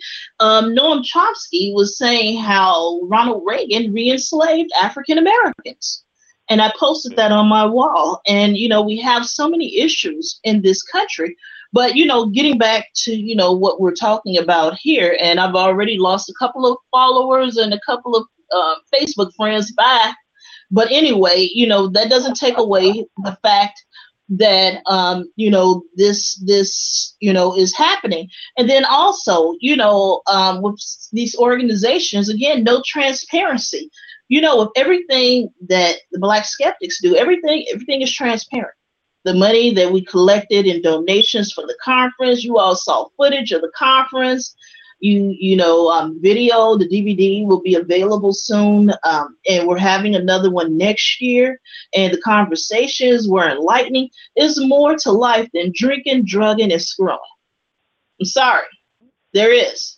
And you know what's interesting is is that you know for you know some of these people some some specific people that you know i don't know if you've had your you know your wake up moment but it's coming. If you haven't figured out that you're black yet your wake up moment is coming. And you know it's interesting you know um, one of the things that i see in this community is a lot of self promotion and you know i've seen some of the narcissism and the self-absorbed bullshit that i see. And again you're not speaking out against racism or injustice. And this is one of the points in Raina's um, um, blog she says number five do not speak out against racism or injustice in general and don't attempt to use your influence to convince atheist humanist organizations even those whose boards you sit on to commit to agendas that are pro social justice, even when those agendas intersect with mainstream secular issues like science education. You know, and, and they don't speak out and they don't care They don't understand the science themselves. And I'm still laughing. How are you sending a Richard Dawkins book into a prison when you don't even understand the damn Richard Dawkins book? You know they don't not, understand. Right. I'm, not, I'm not just talking right. about and it's like, people. why do you think? I was gonna say, why do you think that they're? Why do you think that a lot of those people are there in the first place? They are there Right. a lot of times because they come from communities where they don't have resources, where they aren't given an adequate education, so they can't make a living wage. You know, some of these people, I mean, a lot of people who even, you know, work in the workforce currently are barely literate. You know, Right. yes, they can read, yes, they can read a menu. Yes, they can, you know, read, um, you know, the instructions on something to put it together. But they, but Right. it's like they have to read anything above that, something that needs to be interpreted, something that needs to be broken down. They can't do it. Right.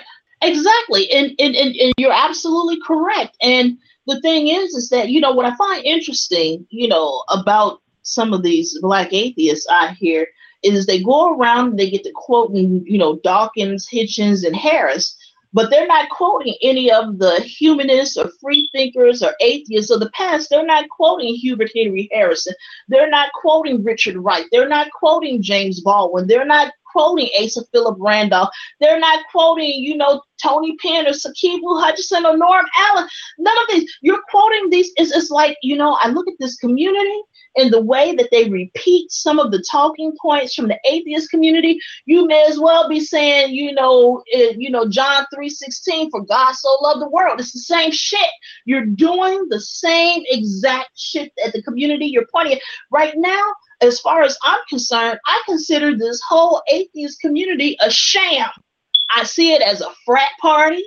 I see it as just a bunch of people, you know, creating these foundations to bring their friends in to talk, to give money to friends, to keep the money circulating amongst one another, while you know bringing forth no real programs, bringing forth no real change. It's just a big old party for everybody to get together and piss off other people, namely people of color because that is who they're directing a lot of these attacks at. And what's interesting is, is I've seen some white atheists say, as I knew as soon as we opened up the community and allowed, you know, people of color or other folks to come in, that we were going to have people here talking about social justice and intersectionality, and they call it a bunch of bullshit. But it's not. It's like if you want diversity and you want black atheists or Latino atheists or Asian atheists to be a part of your community, whether you understand it or not, that is called intersectionality. And I just don't think many of you all understand. But I'm starting to see, I'm starting to think that this whole thing is a scam. And that is why I am not telling believers to leave the church. I'm not telling the atheists that are still going to church to leave. I say question everything. I say if you don't want to give money, don't give money. But if that church is providing daycare, if that church is providing groceries, if the church is providing help to help you keep your gas and lights on, why should you leave when you come over here and they're not doing anything to help you? As a matter of fact, they're making you feel bad because many of us, even though we're non believers, the majority of the people in our family are still believers. And rest assured, you call my mother or my grandmother or my cousins or my brothers and sisters or any of them, you call them Uncle Toms and watch what happens to you. Mhm. Is is it um is there a connection between the example of certain black brown people staying in a church not necessarily because they believe they're going to float off and go to heaven but because there's an infrastructure in place to help them to financially empower their families? And similarly there's possibly a connection to black folks being in organizations let's say you know some um, very extreme right organization but being there now they're outliers i'm not saying this is the norm but i'm sure they exist Mhm. because i consider doing it also being there to provide intel intelligence for our community meaning you know when i was going to join this uh, right wing group my plan was learn what these damn people are doing try and steer it without getting kicked out the group you know don't Right. stand up and say fight the power but say yeah man you know black people they need to they they too lazy oh by the way can i get some funds to help some kids in x community you know um i think we we need diverse strategies to, to complement what the system is doing. They have NSA. Right, but see, yeah. Right, but see, the thing is, you you said you asked for funds to help in this particular group, and if you're really going to go and help out in the community, that's helping out in the community. These people, they're using the funds to fly their little, you know, side pieces all over the country, and Yeah, and no, using it. I to, didn't to- mean to- them, by the way. Sorry, Mhm. I'm sorry for interjecting. I didn't mean them because I don't know that situation. I'm just saying generally we're going to have some diverse people.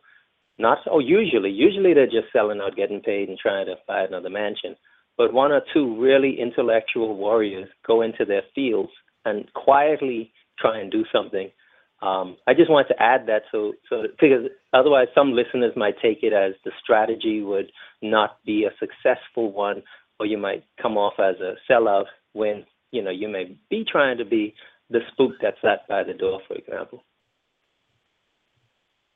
You remember I that Well, video? I, I, you know, I, I think it- I understand yeah. what you're saying, but yeah, I mean, there are some people who who even you know, even though I don't agree with their their politics or at least their stated politics, are doing things on like say in, in conservative organizations to try to get you know money to um you know to help assist you know young people of color. Like I don't like Jesse Lee Peterson, but I like the premise of what he does with his bond organization.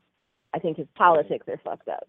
But I, I like the premise of Right. helping to teach young people how to, um, you know, be, you know, um, go into business for themselves and be entrepreneurs. You know what I mean? I think that's Mhm. useful. Right. Um, but yeah, I, I think I see what he's saying. But yeah, some sometimes, uh, but the people we're talking about today, they're not doing any such thing. yeah, no, I, I know. I just- right. Yeah.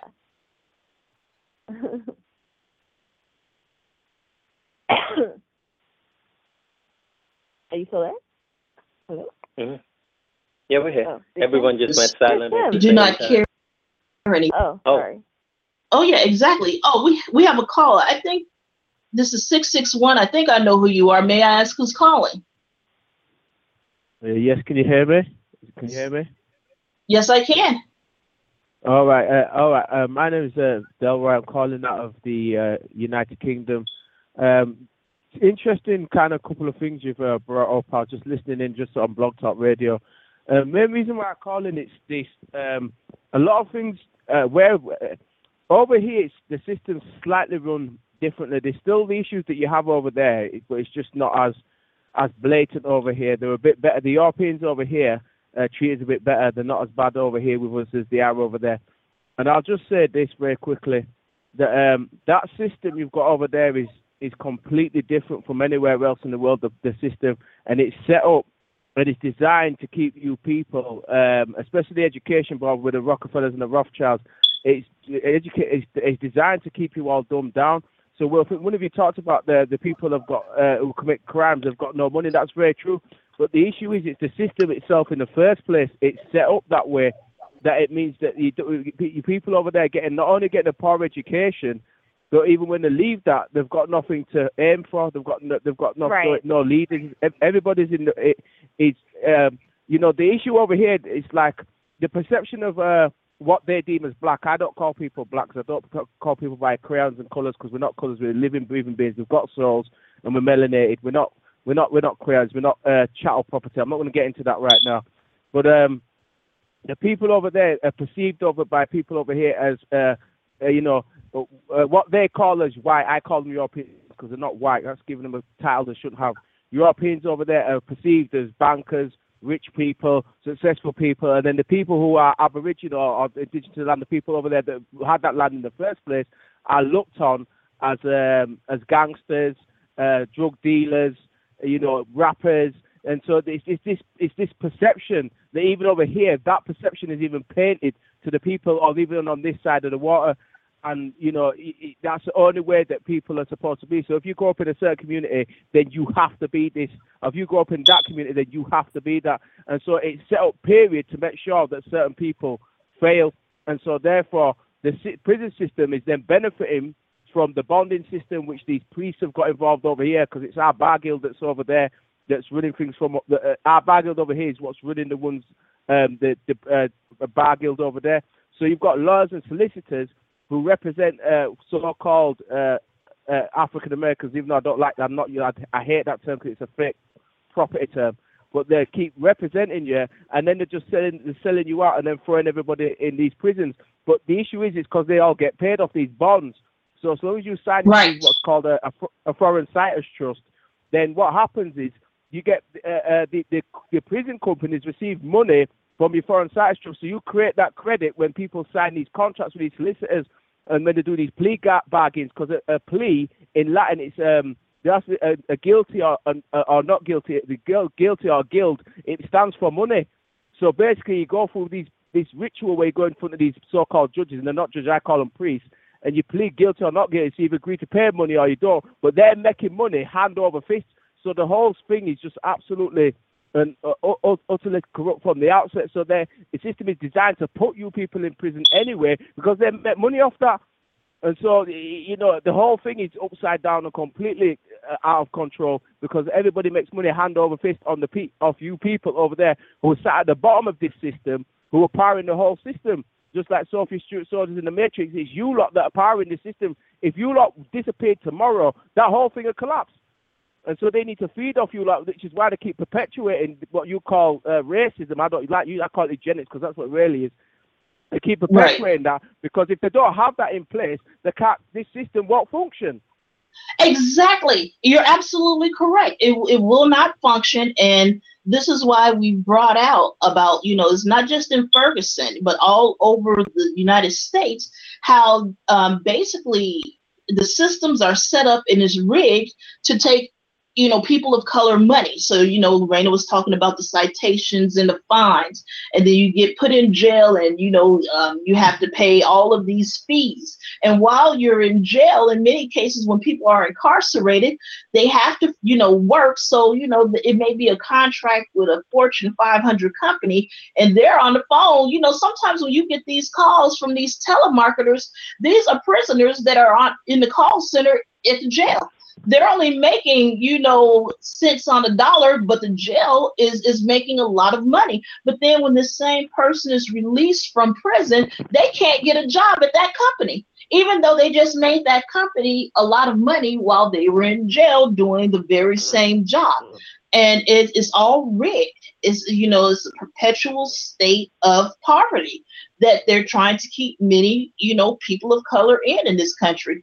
And because Raina, remember you expounded on that. You were talking about that when we first brought up Ferguson, and you were talking about how um, you know with the there were like three warrants to every house in Ferguson. Yeah. So with those warrants, you know, it keeps the police employed and it's all rigged. You know, these city budgets, you know, these city, you know, the city services, all of that is built upon the money and the projected money or the forecasted, you know, money that's going to come in from the poor people.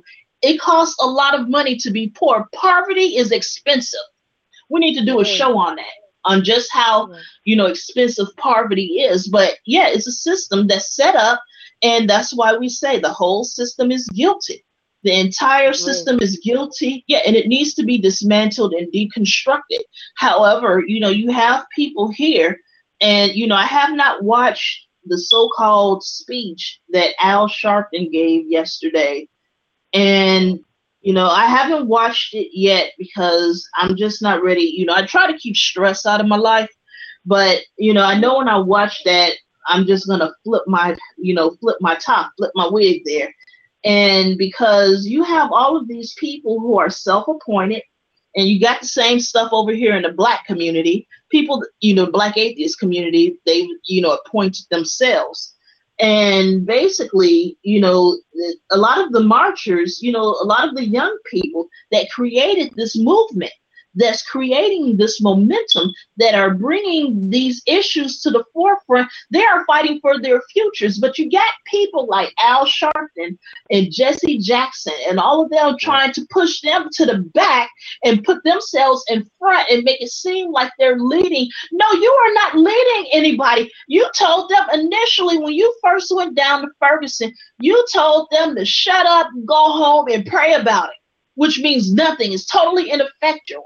And that's why I talked about the ineffectiveness of the so-called black civil rights leaders in this in this country since the passing of you know Malcolm X and Martin Luther King Jr. We have made no progress really. As a matter of fact, you know, from the the economic you know disaster that we've experienced or the economic violence that we've experienced over the past 15 years we're actually in worse shape than we were coming out of Jim Crow. And if you don't mm-hmm. believe me, look it up.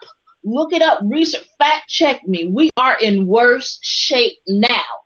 And and I need for you all to understand this, but I I would tell you, Al Sharpton is not my leader, neither is Jesse Jackson. None of these, and neither are some of these so-called leaders in the black atheist community.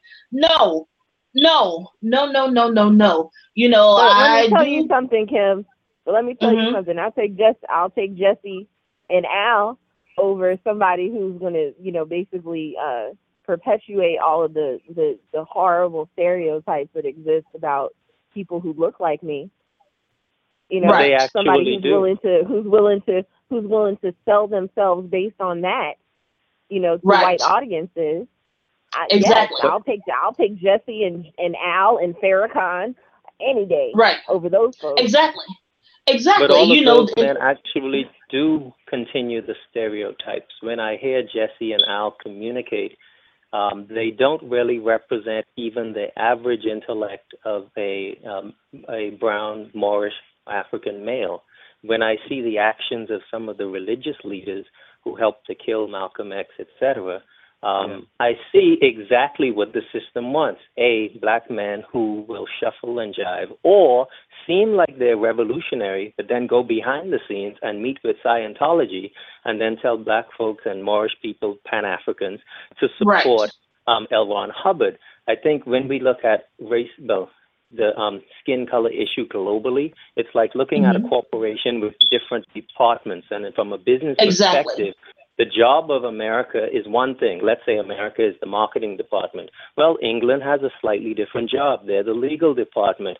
France has another job. But guess what? They all work together in tandem, in cahoots, to ensure that brown people globally are oppressed. So when America can't bomb a nation, they get Israel to do it. If Israel can't do it, they get Britain to do it. And if none can do it, they'll send in some black folks pay them some money to do it. And it's the same with the human body and, you know, an ecosystem.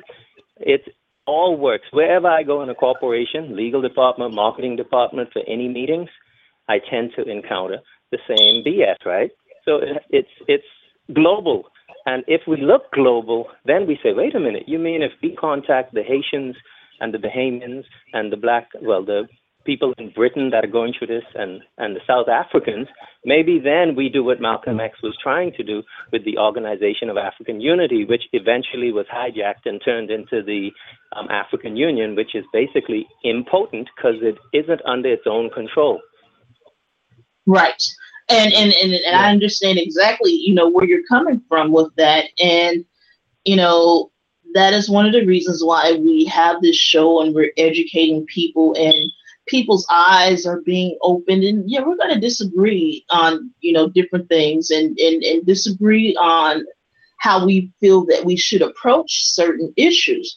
But yes you know and you know haiti you know they're still pay, you know france has stolen so much money from haiti it's unreal.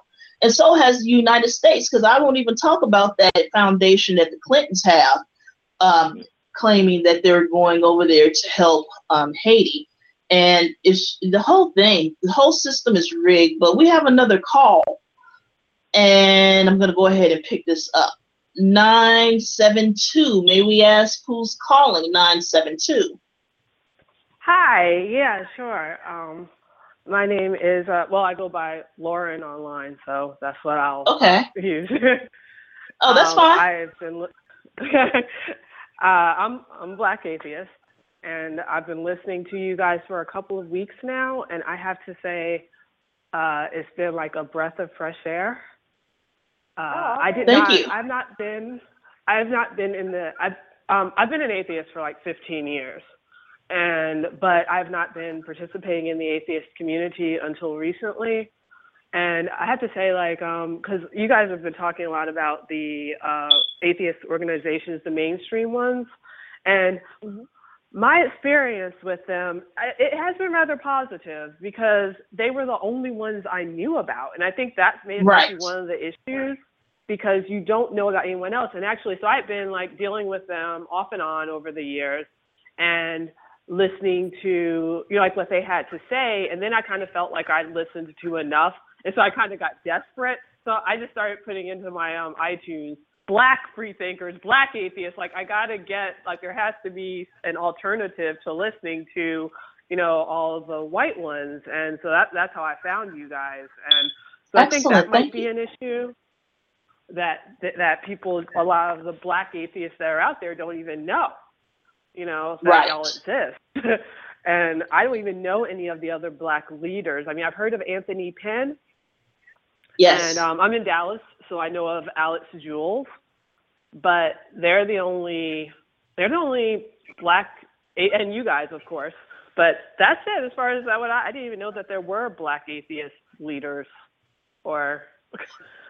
So, right, right, so. right. So let me tell you something. So let me tell you, next year, next October, we haven't nailed down a date yet, but next October, we will be bringing the Moving Social Justice Conference to Houston and we will be over at Rice University. And you know we welcome you. I know dallas is a few hours away but you know it's going to be two days of different panels and breakout groups.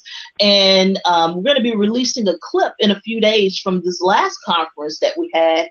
And you know if you want to email me blackfreethinkers at gmail.com i'll send you some clips and send you some information about different people in this community there's a group in Houston called Houston Black Non-Believers. And Donald Wright, that's another name you should get familiar with. Um, Donald Wright, um, he was one of the co-founders of that group. And so it's a lot of us out here.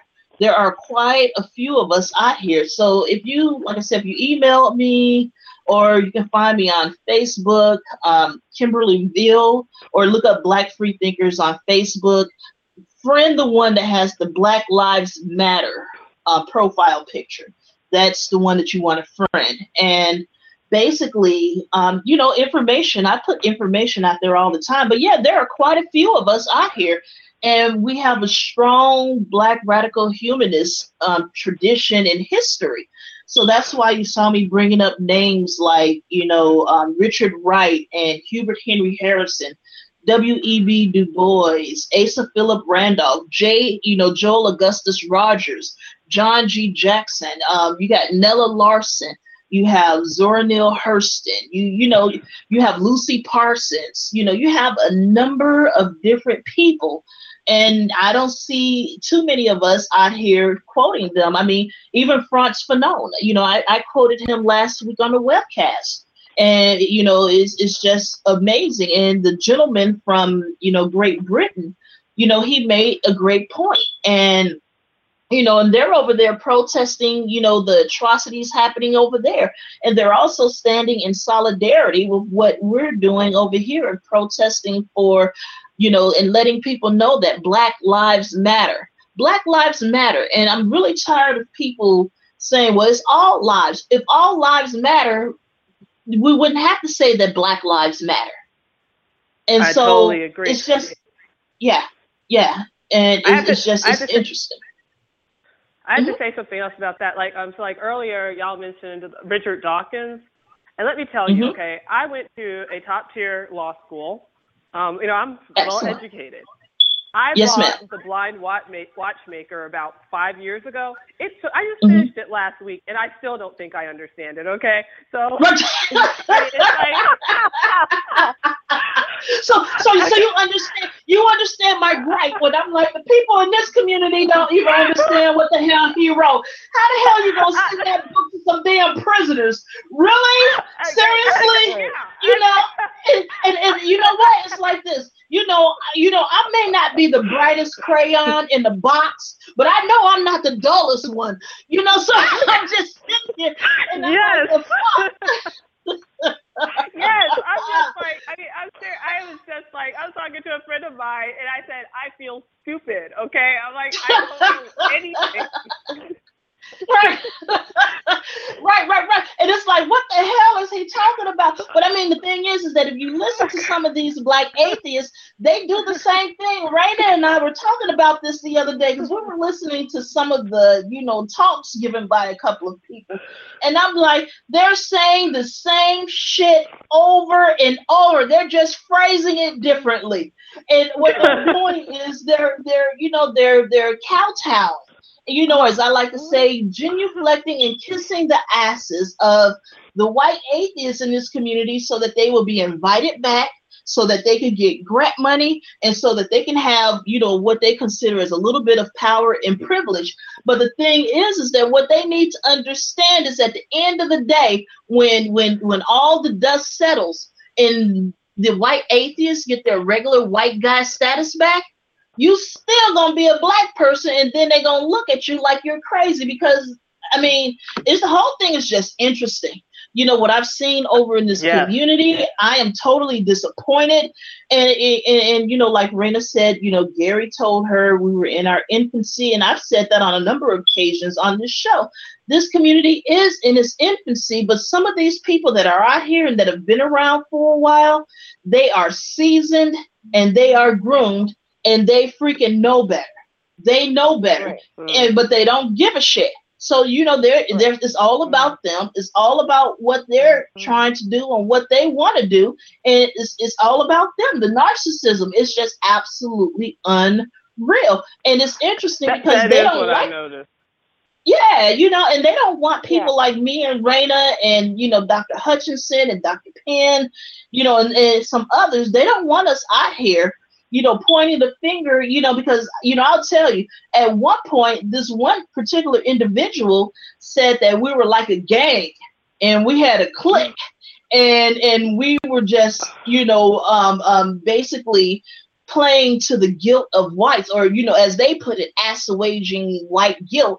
They don't even know what the word assuage meant because they used it incorrectly right. You know, and, and I, you know, and I'm sitting here and I'm looking at it, but this is one of the same people that have their hand out, and while they're over there shucking and jiving and putting on their veil, you know, very best Al Jolson, Maddie, you know, um, Oh, you know, no, trying Kim, to, you forgot. You forgot. Oh, Kim, Kim, you forgot the best Uh-huh. one. Mammy. Sorry. Nah, yes, yes, yes, yes. You know, and, and you know, and to those people, I give you this here. that one. Ooh. That's what I hear when you open your mouth. Oh. Okay, so you can be mad at me all you want. Kim gives no fucks. Kim has Nope. absolutely nothing to lose to know, tell you, you know to kiss really, my and you know ass. It's really, you know, it's really kind of funny what what I hear back a lot in terms of Mhm. you know, in, in, in response to our criticism is that we're jealous. And what are we jealous of? Kim doesn't want to be out front. Like Kim would really like to be in the behind the scenes planning things, putting together these programs. She doesn't want to be in front of anybody's audience. She doesn't want to go to No. anybody's conference. You know what I mean? Except Exactly. for ours, I- except for the POC conference. You know what I mean? So like, I don't listening even to understand you. what we're jealous of. Yeah. The whole, Yeah, the whole, the whole premise, the whole premise to an ad hominem attack people use is they don't have any backing. So if some, you're talking about A and they say, yeah, you're jealous, you got a big head. Uh, uh, what does that have to do with? Right, this right, issue? right. It's like jealous of I- what? It's like me and Kim Yeah. are not interested in being atheist celebrities. Like that is not. And Laura was gonna say interest ours. Exactly. And Lauren, what were you gonna say? Um, I would say yes. From yeah, like I, what I do is I tend to start listening to a podcast and I'll lis- listen to all the archives, all you know, like until I finish. And Uh-huh. I've been listening, so I started listening to your old ones, and I could tell Mhm. from then that you are not interested in being out in front. You clearly are interested in just getting other Black free thinkers out there and to giving and, give, and giving information. Yeah. I appreciate that. This is totally There. not And- our our our bag. Our bag is not trying to be these atheist celebrities. Like Kim is Kim is like one of the most humble people I know. Like she is not out here trying to be any uh you know any rock star. You know. Right. exactly. I mean, you know, let me tell you, my thing is, you know, and we got uh, one minute left. If anybody wants to call in, the number is 310 982 4273. Again, that's 310 three. Now, even when I first started the show, I did not have my lupus diagnosis, but I knew I was sick. And the people that were around me, you know, they used to always say, You are always at the doctor's. And I'm like, Yes, I'm going to make them figure out what's wrong. And they could never figure it out. I always figured it out myself and had to force them to make to take the um, take the test and and and and make the diagnosis.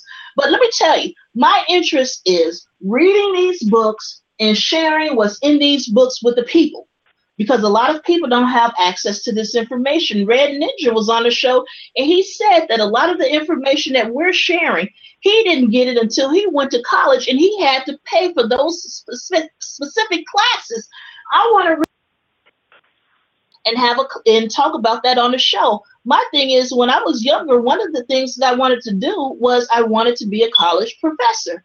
And you know, you know, the way that they have the collegiate system set up now, I have absolutely no interest in that. But I read these books, we do these shows, we talk about it. We're telling people about history and information that they did not know about. I've had, you know, white people tell me that they didn't know about a lot of this history. And when they found out through my show and they did the research and found out that I was correct, they were angry because they had not been taught these things in school. And there are a number of blacks that feel the same way. And, you know, like I said, I have lupus, and there are a lot of issues that come along with that. There are some days when my hands do not work.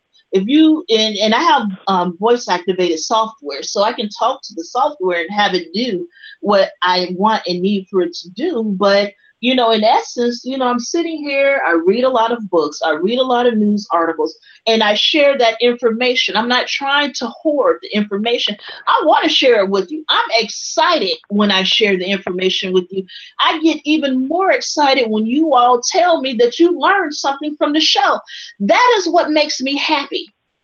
Okay? Right. I don't want to be out here making speeches. I have no interest in hopping on a plane and being at everybody's conference. Like I said, I've been to a couple of meetings. They make me feel like I'm some sort of enigma or anomaly. I don't like that. You know, they ask me right. questions. What does it feel like being a black atheist? Well, the next time I'm a white atheist, I'll let you know because I'll be able to compare. you know, and so I mean, you know, it's just some of the shit that you know we have to deal with over here but i'm not interested in talking at these conferences and conventions. You know there you know and i'll go ahead and i'll be honest with you guys. I have given myself a three or four um, talk limit a year okay? Um, that's all i'm going to do three or four a year okay? And so of course you know moving social justice that's our shit. Yeah i'm gonna talk at my stuff you know, because I mean, I wasn't even supposed to panel this year at the Moving Social Justice, but I ended up moderating a panel, which was great, and it, it turned out to be a very good panel. I enjoyed it. You all yeah. will too it when the DVD one is of the released. Best, it was actually one of the best panels at the entire conference. So thank you, yeah. thank you. And you know, I like doing what I do. I do this from the comfort of my home. I'm sitting in my bed now, and I got my little one of those reading um like um pillow things that allows you to sit up. You can put a cup over here. This is what I do when we do the webcast. I'm doing it from the comfort of my home in my living room. And and and so this is what I do. I like doing this. I like sharing the information. I love exchanging information. I love when people inbox me and say, Kim, I know you have a lot of things cat- cataloged. What do you have on A, B, and C? And I give them the information and they're happy. I'm happy to help you. That is all I want to do. Let me tell you, all I want to do is have food in my refrigerator. I want to have heat in a fan because I got to be, you know, get this menopause thing going. Yeah, and I want to help some people, and and that's yeah. all I want to do. That's it. You know, there is no rhyme or reason to it. I am moving to Los Angeles next year now that I have the majority of that crap that I was dealing with under control. Now I can move to Los Angeles and, you know, I'll be working with UCLA. I'm going to be getting in some of their clinicals because I don't want to be sick. I actually want to be well. And so, you know, I'm interested in the stem cell clinicals. And that is why one of the main reasons why I'm moving to California, because I want to be well. And I believe that there is a cure somewhere. So that, you know, you know, it's, it's just interesting. But um, you know, honey, I'm here to help folks. I'm here to encourage people. I'm here to support you. I don't ask you all for anything. We did a fundraiser once on this show. I think we got 10 whole dollars. And then I right. even sent that Woo, money. that's Yeah, yeah. and, and the thing is, is that I, I reversed it and sent the money back to the people who who sent it in. So I mean, I'm like, you know, I I don't care. I just Yeah, simply do not care. I'm not jealous of anybody or anything. I'm not, uh, you know, and, and one person in particular, I'm not jealous. Last thing I want is a prolapsed vagina. Go ahead. Mhm.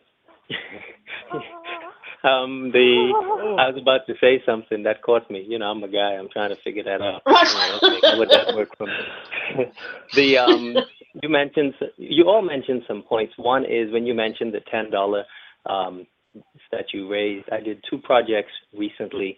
One was for young people going to a computer science um, endeavor. And out Mhm. of all the talk, the only funds raised was my ten dollars that I put in. I did another project about the murder of black people. Spoke to maybe uh, a thousand, no, maybe eight hundred to a thousand black folks. More white Right. folks gave money than black. And guess what? We raised about 280, 280, and I ended up Right. taking some of my own money. So there is a problem in our community where we do not monetize the very causes that would help to um, save us.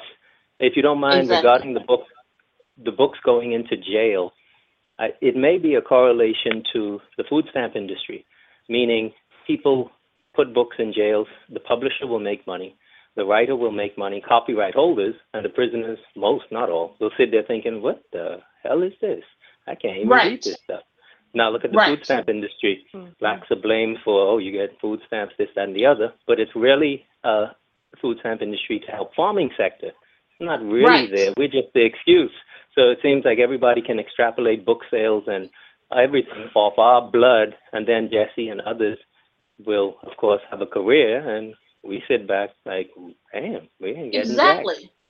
Exactly. And see, and, and you're absolutely correct about them creating careers off of this. And we see this happening even in this community. People, you know, attempting to create careers. And, you know, again, we've said atheism is enough, isn't enough. And what's happening is, you know, a lot of these organizations and a lot of these people are basing what they're doing on atheism alone. And all of that is going to wither away. It's really just a matter of time. And and if that, that if that is the only thing that they're standing on, they're not standing on very much, and their arguments are pretty much ineffectual. And you know, this is what we've been trying to say. This is what we've been, you know, trying to talk to people about. But this is why we started People of Color Beyond Faith. We started it because we weren't seeing the mainstream organizations addressing these issues. And unfortunately, we weren't seeing many black atheists or black, black secular organizations addressing these issues either. So we created our own. We decided to be the change that we wanted to see. And this is what we're doing. But you know, you have people in the background attempting to sabotage what we're putting together. Don't think we don't know. We do know. Right. Of course we know. Oh my goodness. Of course we know. People, things get back to us. We know. We have more friends out here than you think. You know what I mean? Exactly. Exactly. And, and you're Yeah. absolutely correct. Go ahead, ma'am. Lauren. Y'all, y'all are scaring me. Okay. I did not I mean, know it's- any of this. it's really i mean it's really it's really really sad it, it really is but you know i mean it, what another thing that's really sad about this community going back to what kim was saying about the fundraising stuff Mm-hmm. and then um and then i'm sorry kim i'll have to go after after i make this point shortly so i got to Okay. take care of some things but um Right. i wanted to say that um you know as far as the, the fundraising thing it's it's really sad that we couldn't get ten dollars you know to raise money you know we're just we're doing this podcast we do this podcast on our own. The books that we buy, we buy out of our own pocket, and that's not to say that we wouldn't buy them anyway. But there's things that we would like to do. Yes, but we would like to have. We would like to upgrade our equipment. You know what I mean? Right. Just you know, Right. just so that we can bring better content to the podcast. But you know, these Right. things take money, and um, and we're there are projects that we want to you know embark upon. You know, PLC, Black Skeptics Group. You know, there are things that we want to do, but you know those things take money, and it's really sad that we can't we can't really raise the type of money that we should be raising to get these things underway. But we can get Right. over what what was it like over twenty thousand dollars they raised for that pastor who wanted to try out atheism for a year. Exactly. You know what I mean? And, and they We got it, and they got it for money him for in a matter of a day. In one day. Right. He got all In of that money day. in one day, twenty thousand dollars just to try out atheism.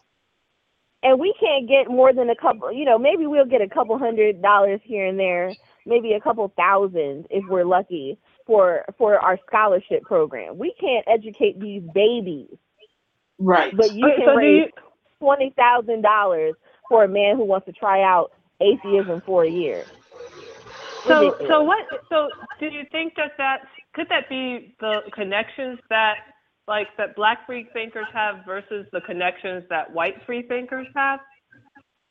i think Well, it has a lot to do have- with priorities mainly Right. I think it has a lot to do with Okay. priorities because it's not so much Ah. that these people are more well connected. It's that it's that you know they they want to score points against religious people. Exactly. That's all they care about. They want Exactly. to do anything and everything they can to tear down the church. Period. And that is why we're talking about the black atheists that are following that same formula. And they're trying to put down the black religious community and they're they're following the formulas that has been put together by the white atheists. But the thing is, is that the black Christian community is different than a white Christian community. And it, it- it's, it's just it's interesting because you know again our lives are different. You know, um, I was you know I was born and pretty much raised here in Chicago, but my family moved. And when we moved, we moved to an area that was predominantly white. As a matter of fact, it was only 2% black at the time. And when I tell you the social services that were out there, I mean, we went to we would go to the food pantry to get food, not because we didn't have food at home, but because they gave you like big bags of Doritos and they was, you know, I mean, it was good Uh-uh. shit. It was like, it was like let's go get our snacks from the food pantry. you, you, Kim, I'm gonna get ready. I'm gonna go, but I'll I'll talk to you later. Thanks everybody.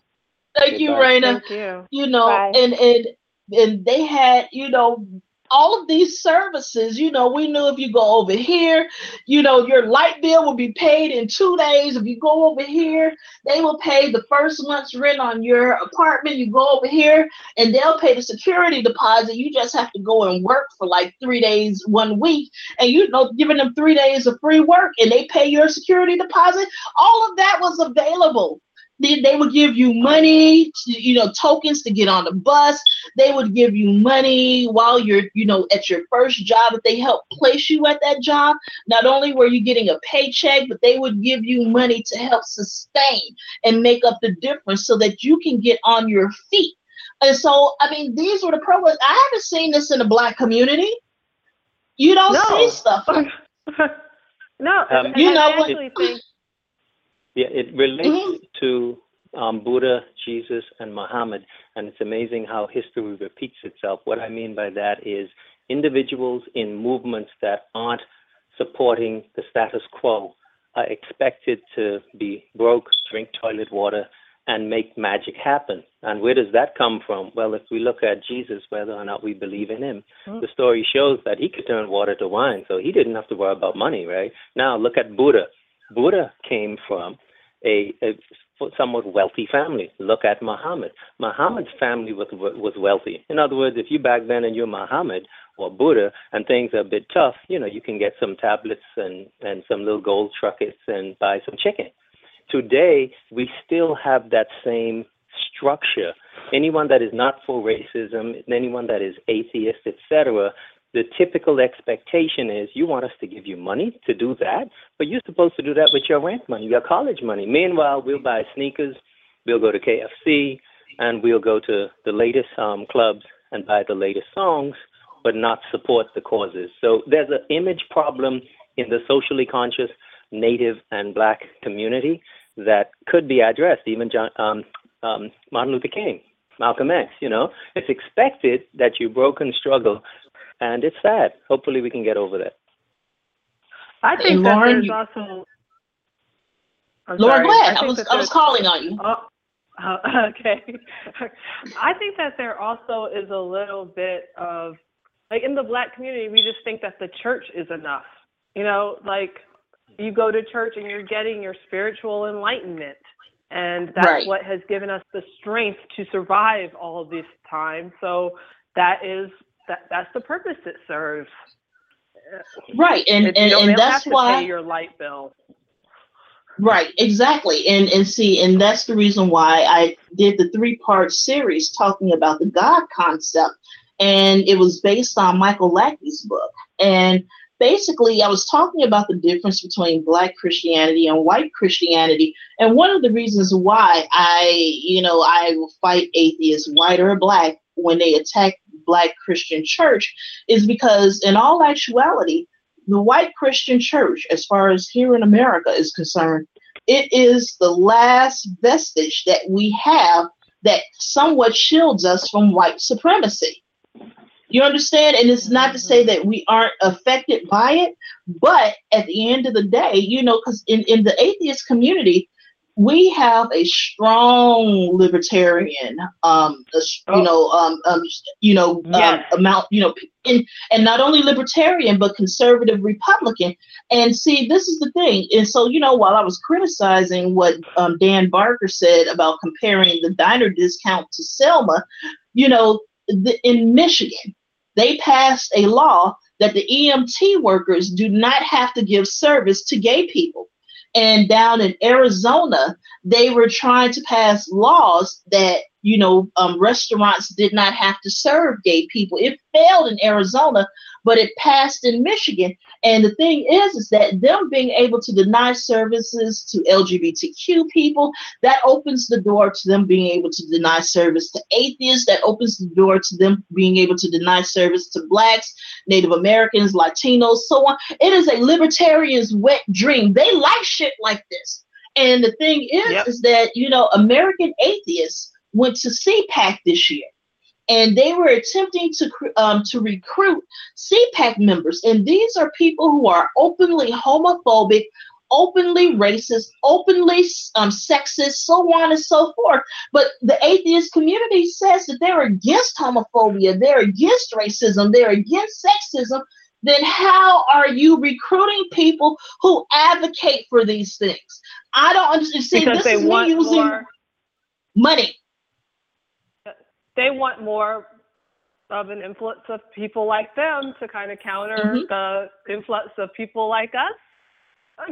Well, that, that and it? you know also it's about money because these you know those those some of these tea partiers are extremely wealthy. Mm and these conservative Republicans, they want the money to come in. So they're trying to recruit them into their organizations to, to get the money and the membership. And that's the same thing they're trying to do with the black atheists in the black community. They're trying to recruit more blacks because, you know, in essence, we've been trained to give, especially if we came from a religious background. You give 10% for tithing, you give money for pastors, you know, anniversary, you give money for pastor's birthday, you know, the first lady is having a tea, so you got to pay for that too. And so we've been trained to give, but they want the numbers as far as membership numbers, and they want the numbers as far as money. So the membership dues and people coming to their conferences and buying their goods. But as far as like the um, Tea Partiers and the CPAC people and the conservative Republicans, they can turn around and write them a check for a hundred thousand dollars and it's like a quarter to them you know and and they want that money and they want that influence they claim that they know that there are a lot of secret atheists over there okay but if they're you know closeted atheists and yet they're still a racist and a sexist and they're not going to give up those beliefs I mean, you know, it's, it's to me, it's like living, you know, it's like it's, it's, it's cognitive dissonance. And I'm trying to understand why other atheists, you know, black, white, you know, Latino, red, yellow, what have you, you know, why aren't they speaking out about this? You know, because I've seen people and I've talked about this and they're glad somebody finally said it. But I'm saying, why did it have to be me? Why am I the one that has yeah. to speak out? I mean, I don't give a damn. You know, they can kiss all of my ass. You know, and I've made that real yeah. clear. You know, this is my show, and I'm gonna talk about what the hell ever I want to talk about on my show, and you can't stop me. You know, and yeah. It's just it's just interesting. But I see all of this hypocrisy in this community and then they want to point the finger at us and they're angry because we won't go along to get along not only will we not go along to get along with the um, with the white mainstream atheists and their organizations we will not conform and go along to get along with the black atheist secular organization and it's not going to happen if you are on some bullshit i'm not going to co-sign your bullshit Okay, it's not going to happen. I'm going to call you out. I have no fear. I've invited you to sue me. Please do it. So that way I can drag all this other shit out into the open. Because if we're going to tell the story, we're going to tell it all. All I say is if you accuse me or you charge me with something, your facts better be in order. And the fact that we know that you're in the background, you know, um, and, and, and you know, uh, sabotaging or attempting to sabotage what we're doing, that's called torturous intent. Look that up. Look it up. I will sue you until I get carpal tunnel. You understand me? Do it. I dare you. Related to what you're saying, um, if I could extrapolate two groups, our group, brown, black people, and pink, white, Anglo um, people, and they sometimes come to the table, in fact, the majority of the times, with issues. And those issues range from a sense of superiority because of financial wealth to a sense of white privilege to racism to the biggest one, in my opinion, the religious component. Because once you can tag to a God the notion that I'm better than that other person because my God says it, it takes it out of the realm of reality and science and logic and into the realm of fantasy, which you can't right. compete with. How can you compete with a fantasy? So when I deal with um, Caucasians in particular, what I do is I say, okay, what are they coming? What's fucked up with what they're coming? Are they do they have the whole package, meaning the racism angle, the religious angle, and sometimes they come without the religious angle. And to me, when they do, it is somewhat more uh, a simpler process to try and work through issues than if they come with the sky God, um, you know, gave me the right to shit on you mindset. And, right. and I'm saying that because then it leads to us also as black folks realizing that most of our people are fucked up in the head in one way or another, either one percent uh, psychopathic, sociopathic, um, whatever the case is, right? So then I, I, I try and approach it like, okay, so these folks here got this problem. These ones have this other, but I've got to work with somebody or I'll be all alone because I don't even agree with myself sometimes. you know, right. so I've, I've become a bit more political because I'll be 50 soon. And um, I've decided, you know, before I die, I've got to make some positive, well, some more positive impacts um, on the world right. and on my community. And that's going to take kissing up sometimes. I'm serious, because I, I was very yeah. hard headed. I wouldn't compromise an inch. I said, fuck the bullshit. This is what's going on, and the world is not even hearing half of that. So I say, okay, man, right. chill. Like I, I ran into a security guard yesterday, very rude, and back in the day I would have picked him up and thrown him into a wall. And now today I've had to be more political in a way, more reserved, more okay. If I beat him up, who's going to care that he was right. rude? And am I reacting the right way? And my son is nearby. Should exactly. me jack somebody up?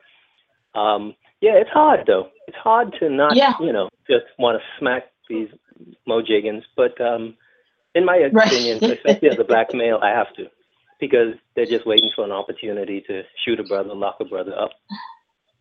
Exactly, exactly. And you're correct. I mean, there are different ways in which you can handle a situation. And but unfortunately, with some of these people and in the atheist community, one of the things that I've noticed is everybody thinks that they're right, and they never think that they're wrong. And and it's just you know again, like I said, we have to utilize critical thinking in every area of our lives, not just when it comes to you know religion and unfortunately, you know, a lot of people that hasn't sunk in with them. And again, we have a movement happening here, you know, this atheist movement, in addition, in addition to what's happening in the black community and with the, you know, the protests. But I'm not talking about that right now. I'm talking about the atheist movement. And with any type of movement, there is what is called friction. It takes friction to produce movement, and and it's going to happen the criticisms, the challenging of ideas, all of that, that is what is needed because it, it encourages conversation and it also encourages growth. And so, again, like I say, most of this, you know, is, is not personal. It's just that I don't agree with A, B, C, and D. The personal stuff is the personal things. And, you know, I'm not going to get into that because I don't feel that it's anybody's business but the person and I who have the conflict, period you know because at the end of the day you know I'm, I'm sure they've shared some things with people and people have made their decisions based on that. So i'm like why are you coming to ask me any questions if you base your information on what you've been told? My thing i'm one of these people if you've made a decision and you've garnered some type of opinion based on the little bit of information you have my thing is i want you to keep it. I'm gonna make you keep it. I'm gonna make you keep it because i'm not gonna share the information that i have. You know, as far as you know, personal um, and petty differences are concerned. But anyway, you know, getting back to the negative and racist black stereotypes, even when these stereotypes are perpetuated by other black people, it is still racist. You know, I remember one time this white woman, she was using the N word. And she was like, Oh, it's okay if I use that. I'm married to a black man and have biracial children. And I'm like, No, no, no, no. I know people that are in, you know, interracial relationship. Just because you're in an interracial relationship does not mean that you can't be racist. That is not you. That does not give you a get out of jail free card. That is not how that works. No. And so, you Why know, would even when black, think that? hey, I, you know what? It it baffles me too. And you know, you have people in this community, even if a black person is up there and, and invoking racist, black racist stereotypes, it is still racist. It is still Yeah. racist, and it, it takes the black people to call them out, but it also takes the white people that they're entertaining to call them out. Because see, what's happening now, especially with the movement that's happening within the black community all across this country and globally, um, this is not a joke. This is our lives. These children are out here fighting for their lives and their futures because they really don't have one. The only future that I can foresee, if things keep going in the direction that they're going in, is only thing I see is indentured servitude for these babies.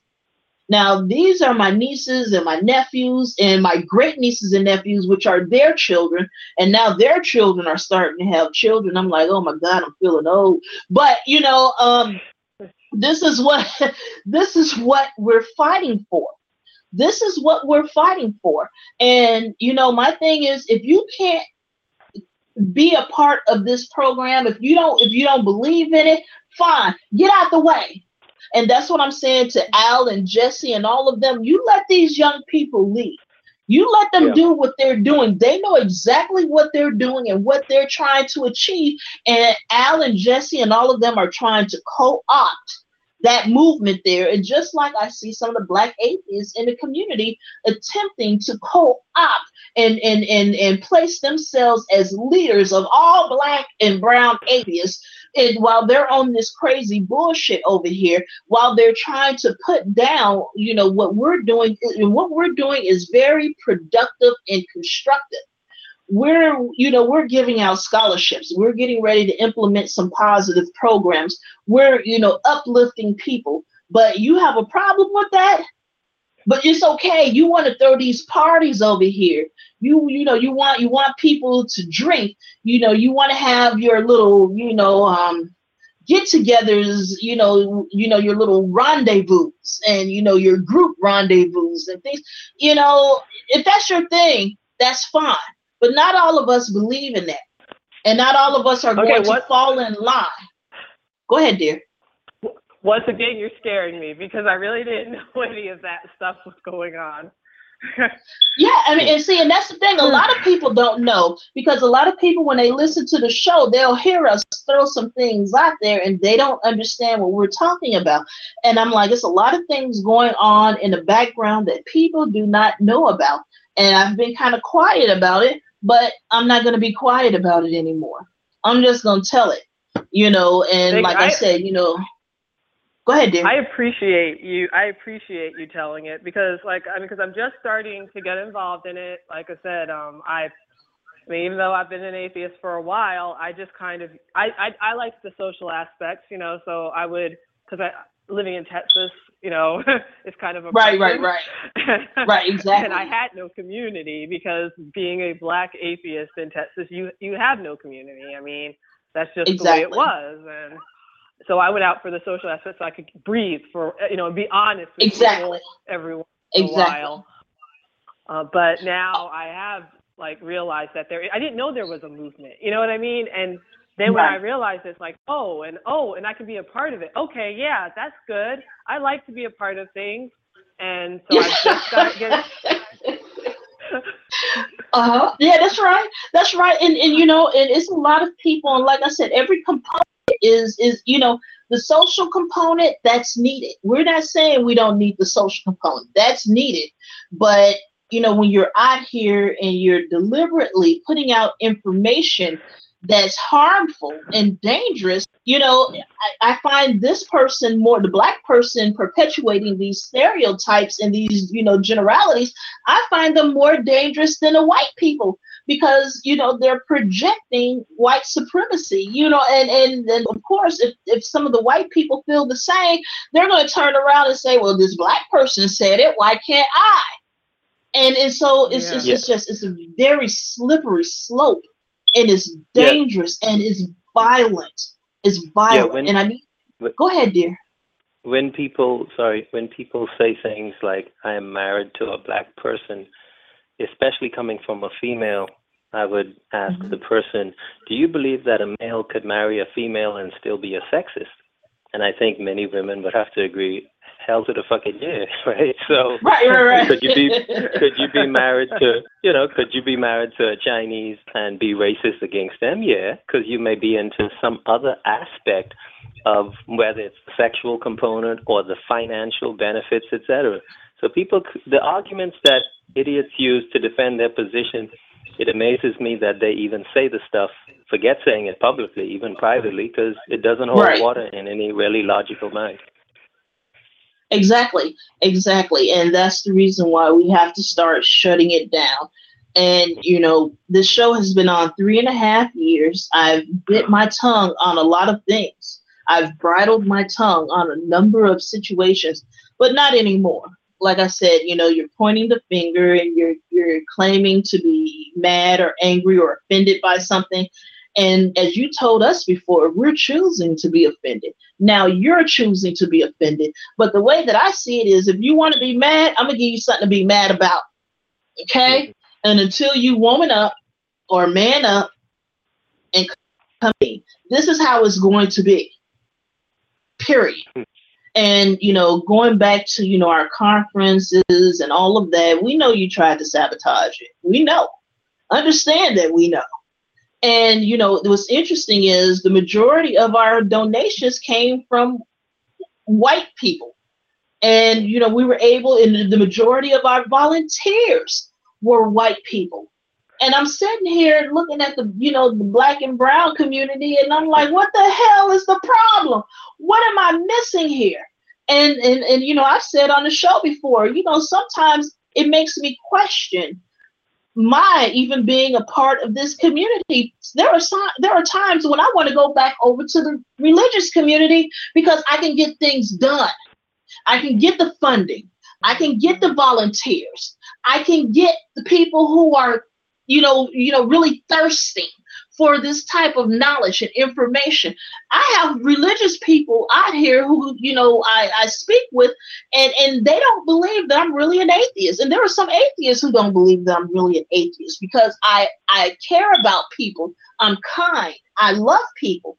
But I mean, if you get my ire, trust me, you earned it. Mm-hmm. You earned it. Trust both, me. Both, because both I ignore a lot of stuff. Yeah, exactly. You know, you know, they say turn the other cheek. Yeah, turn your other ass cheek around so I can kick you over there too. And that that's how I see it at this point. You know, so I mean, you know, I'm just looking at it and I'm like, you're not gonna stop me. I'm not jealous. I'm not hating on you. Like it says, you know, not every critic is a hater. Some of us are telling you the truth. And you know what's interesting about this one particular individual, this person introduced some of the most homophobic black atheists, you know, that I've ever seen. They introduced this one particular group and they have all these videos. They're extremely homophobic, they're sexist. You brought them into the community. And you know, the reason why they were confused about you refusing to work with them is because the one that you are working with feels and believes the same things they do. He is just as homophobic and sexist as they are, according to what they said. And according to what he has said, Raina, you know, produced an excellent blog on this. And yet these are the people that you're you're you're holding up. These are the people that you're promoting. And you came from the same community that they came from but you claim that you know you're no longer part of that community. That's why i did that show white nationalists black nationalists atheist front. There are a lot of people that come from these different communities and they're using atheism as a shield to to to move their agenda for and we're sitting back and we're watching and we're seeing this happen. And with the black nationalists they have the same mindset as these white supremacists. As a matter of fact it is white supremacy. It's just in blackface.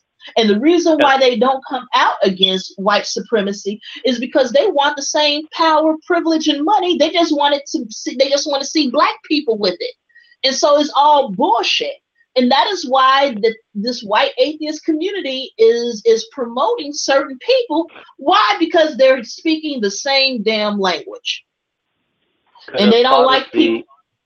The, mm-hmm. could a part of the issue be that atheism doesn't uh, equate to not being homophobic and not racist meaning that the atheist community like i was saying earlier they may not believe in a god but they're going to come to the table they, not the gods, with the same biases as the larger community.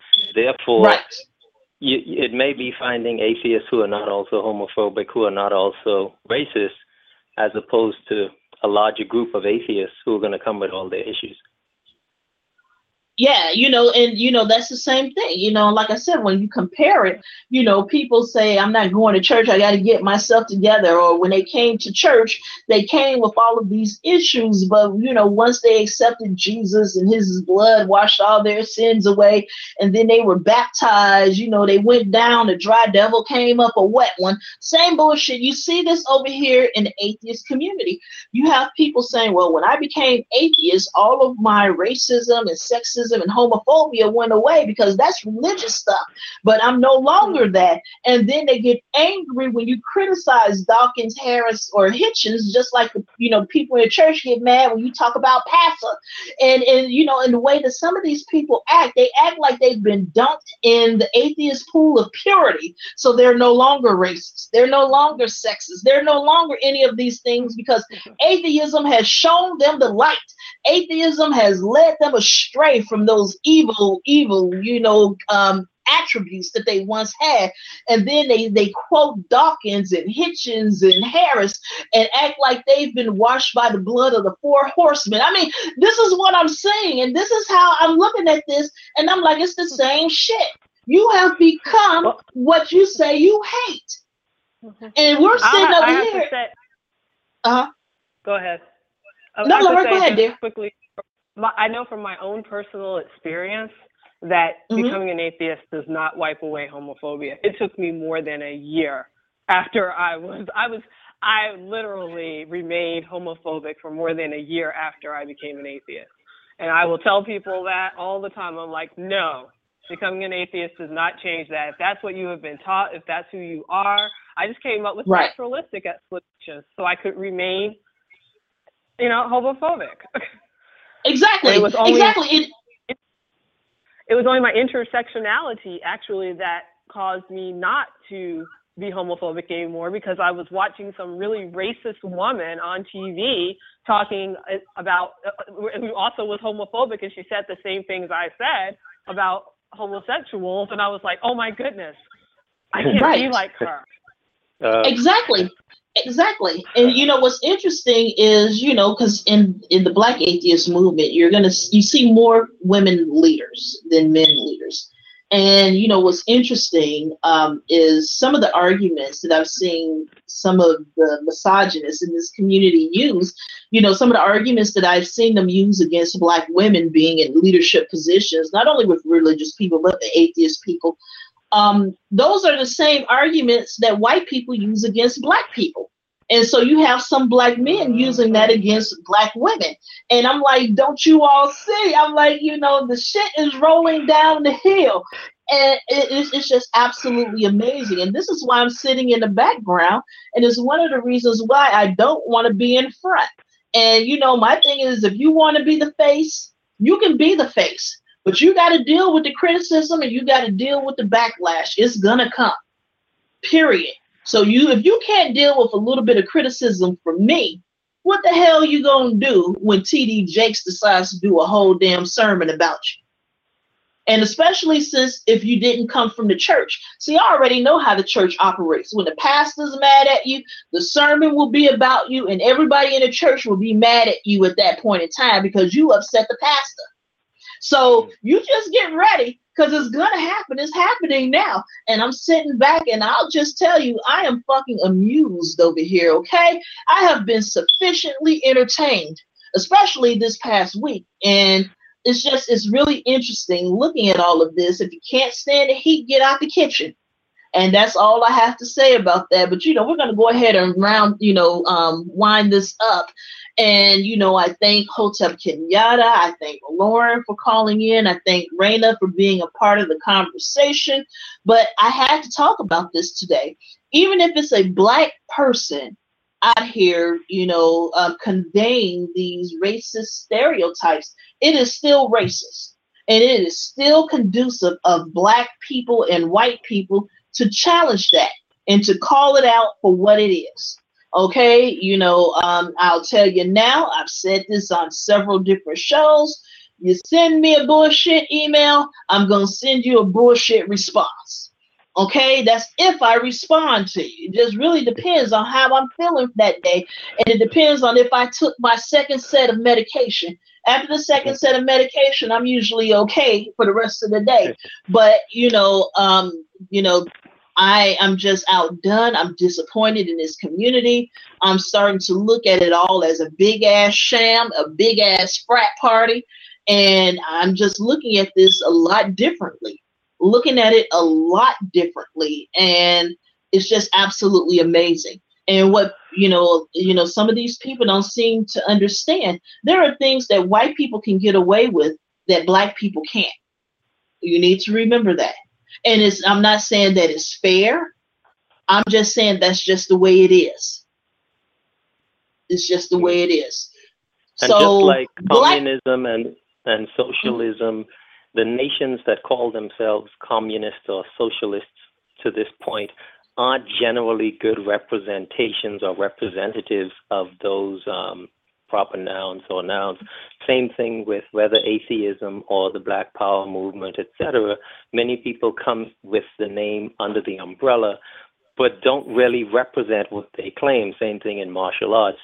So I Right. would say don't necessarily throw out the, the baby too much in the bathwater because the objectives are still noble ones and truth bearing and will lead to continued empowerment if people continue on the path to, you know, um, mental and intellectual upliftment. Exactly, exactly. And again, I'll say Black Lives Matter. This stops now. Yes. and I will continue to say that. And those that try to correct me with all lives matter, if all lives mattered, we wouldn't have to say Black Lives Matter. Think about that. Think about that. And I stand in solidarity with the protesters, and I will continue to support them by tweeting out their information and sharing it on Facebook and making donations to them.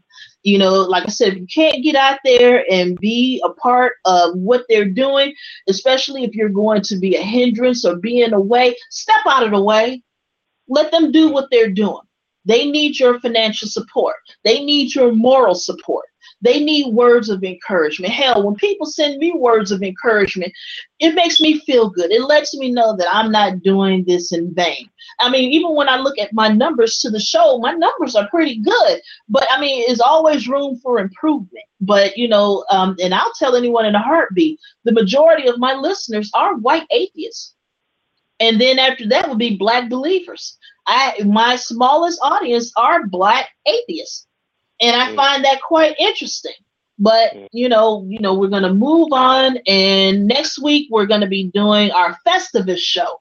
So Festivus for the rest of us, and we're going to be doing the airing of grievances. So next week's show is going to be a little different, and we're going to have some fun with it. And we want you all to call in 10 o'clock Central Standard Time, um, 10 a.m. Central Standard Time, 11 a.m. Eastern and you know festivus for the rest of us. You all enjoy the rest of your weekend. Thank you so much for calling and listening and being a part of the show. And you know again i wish everybody nothing but the absolute best. All right guys you all take care. And you know again thank you for calling in and sharing your information with us and being a part of my life and allowing me to be a part of yours. All right you, you all take care Take care, everyone. Thank you. Thank you. Bye bye.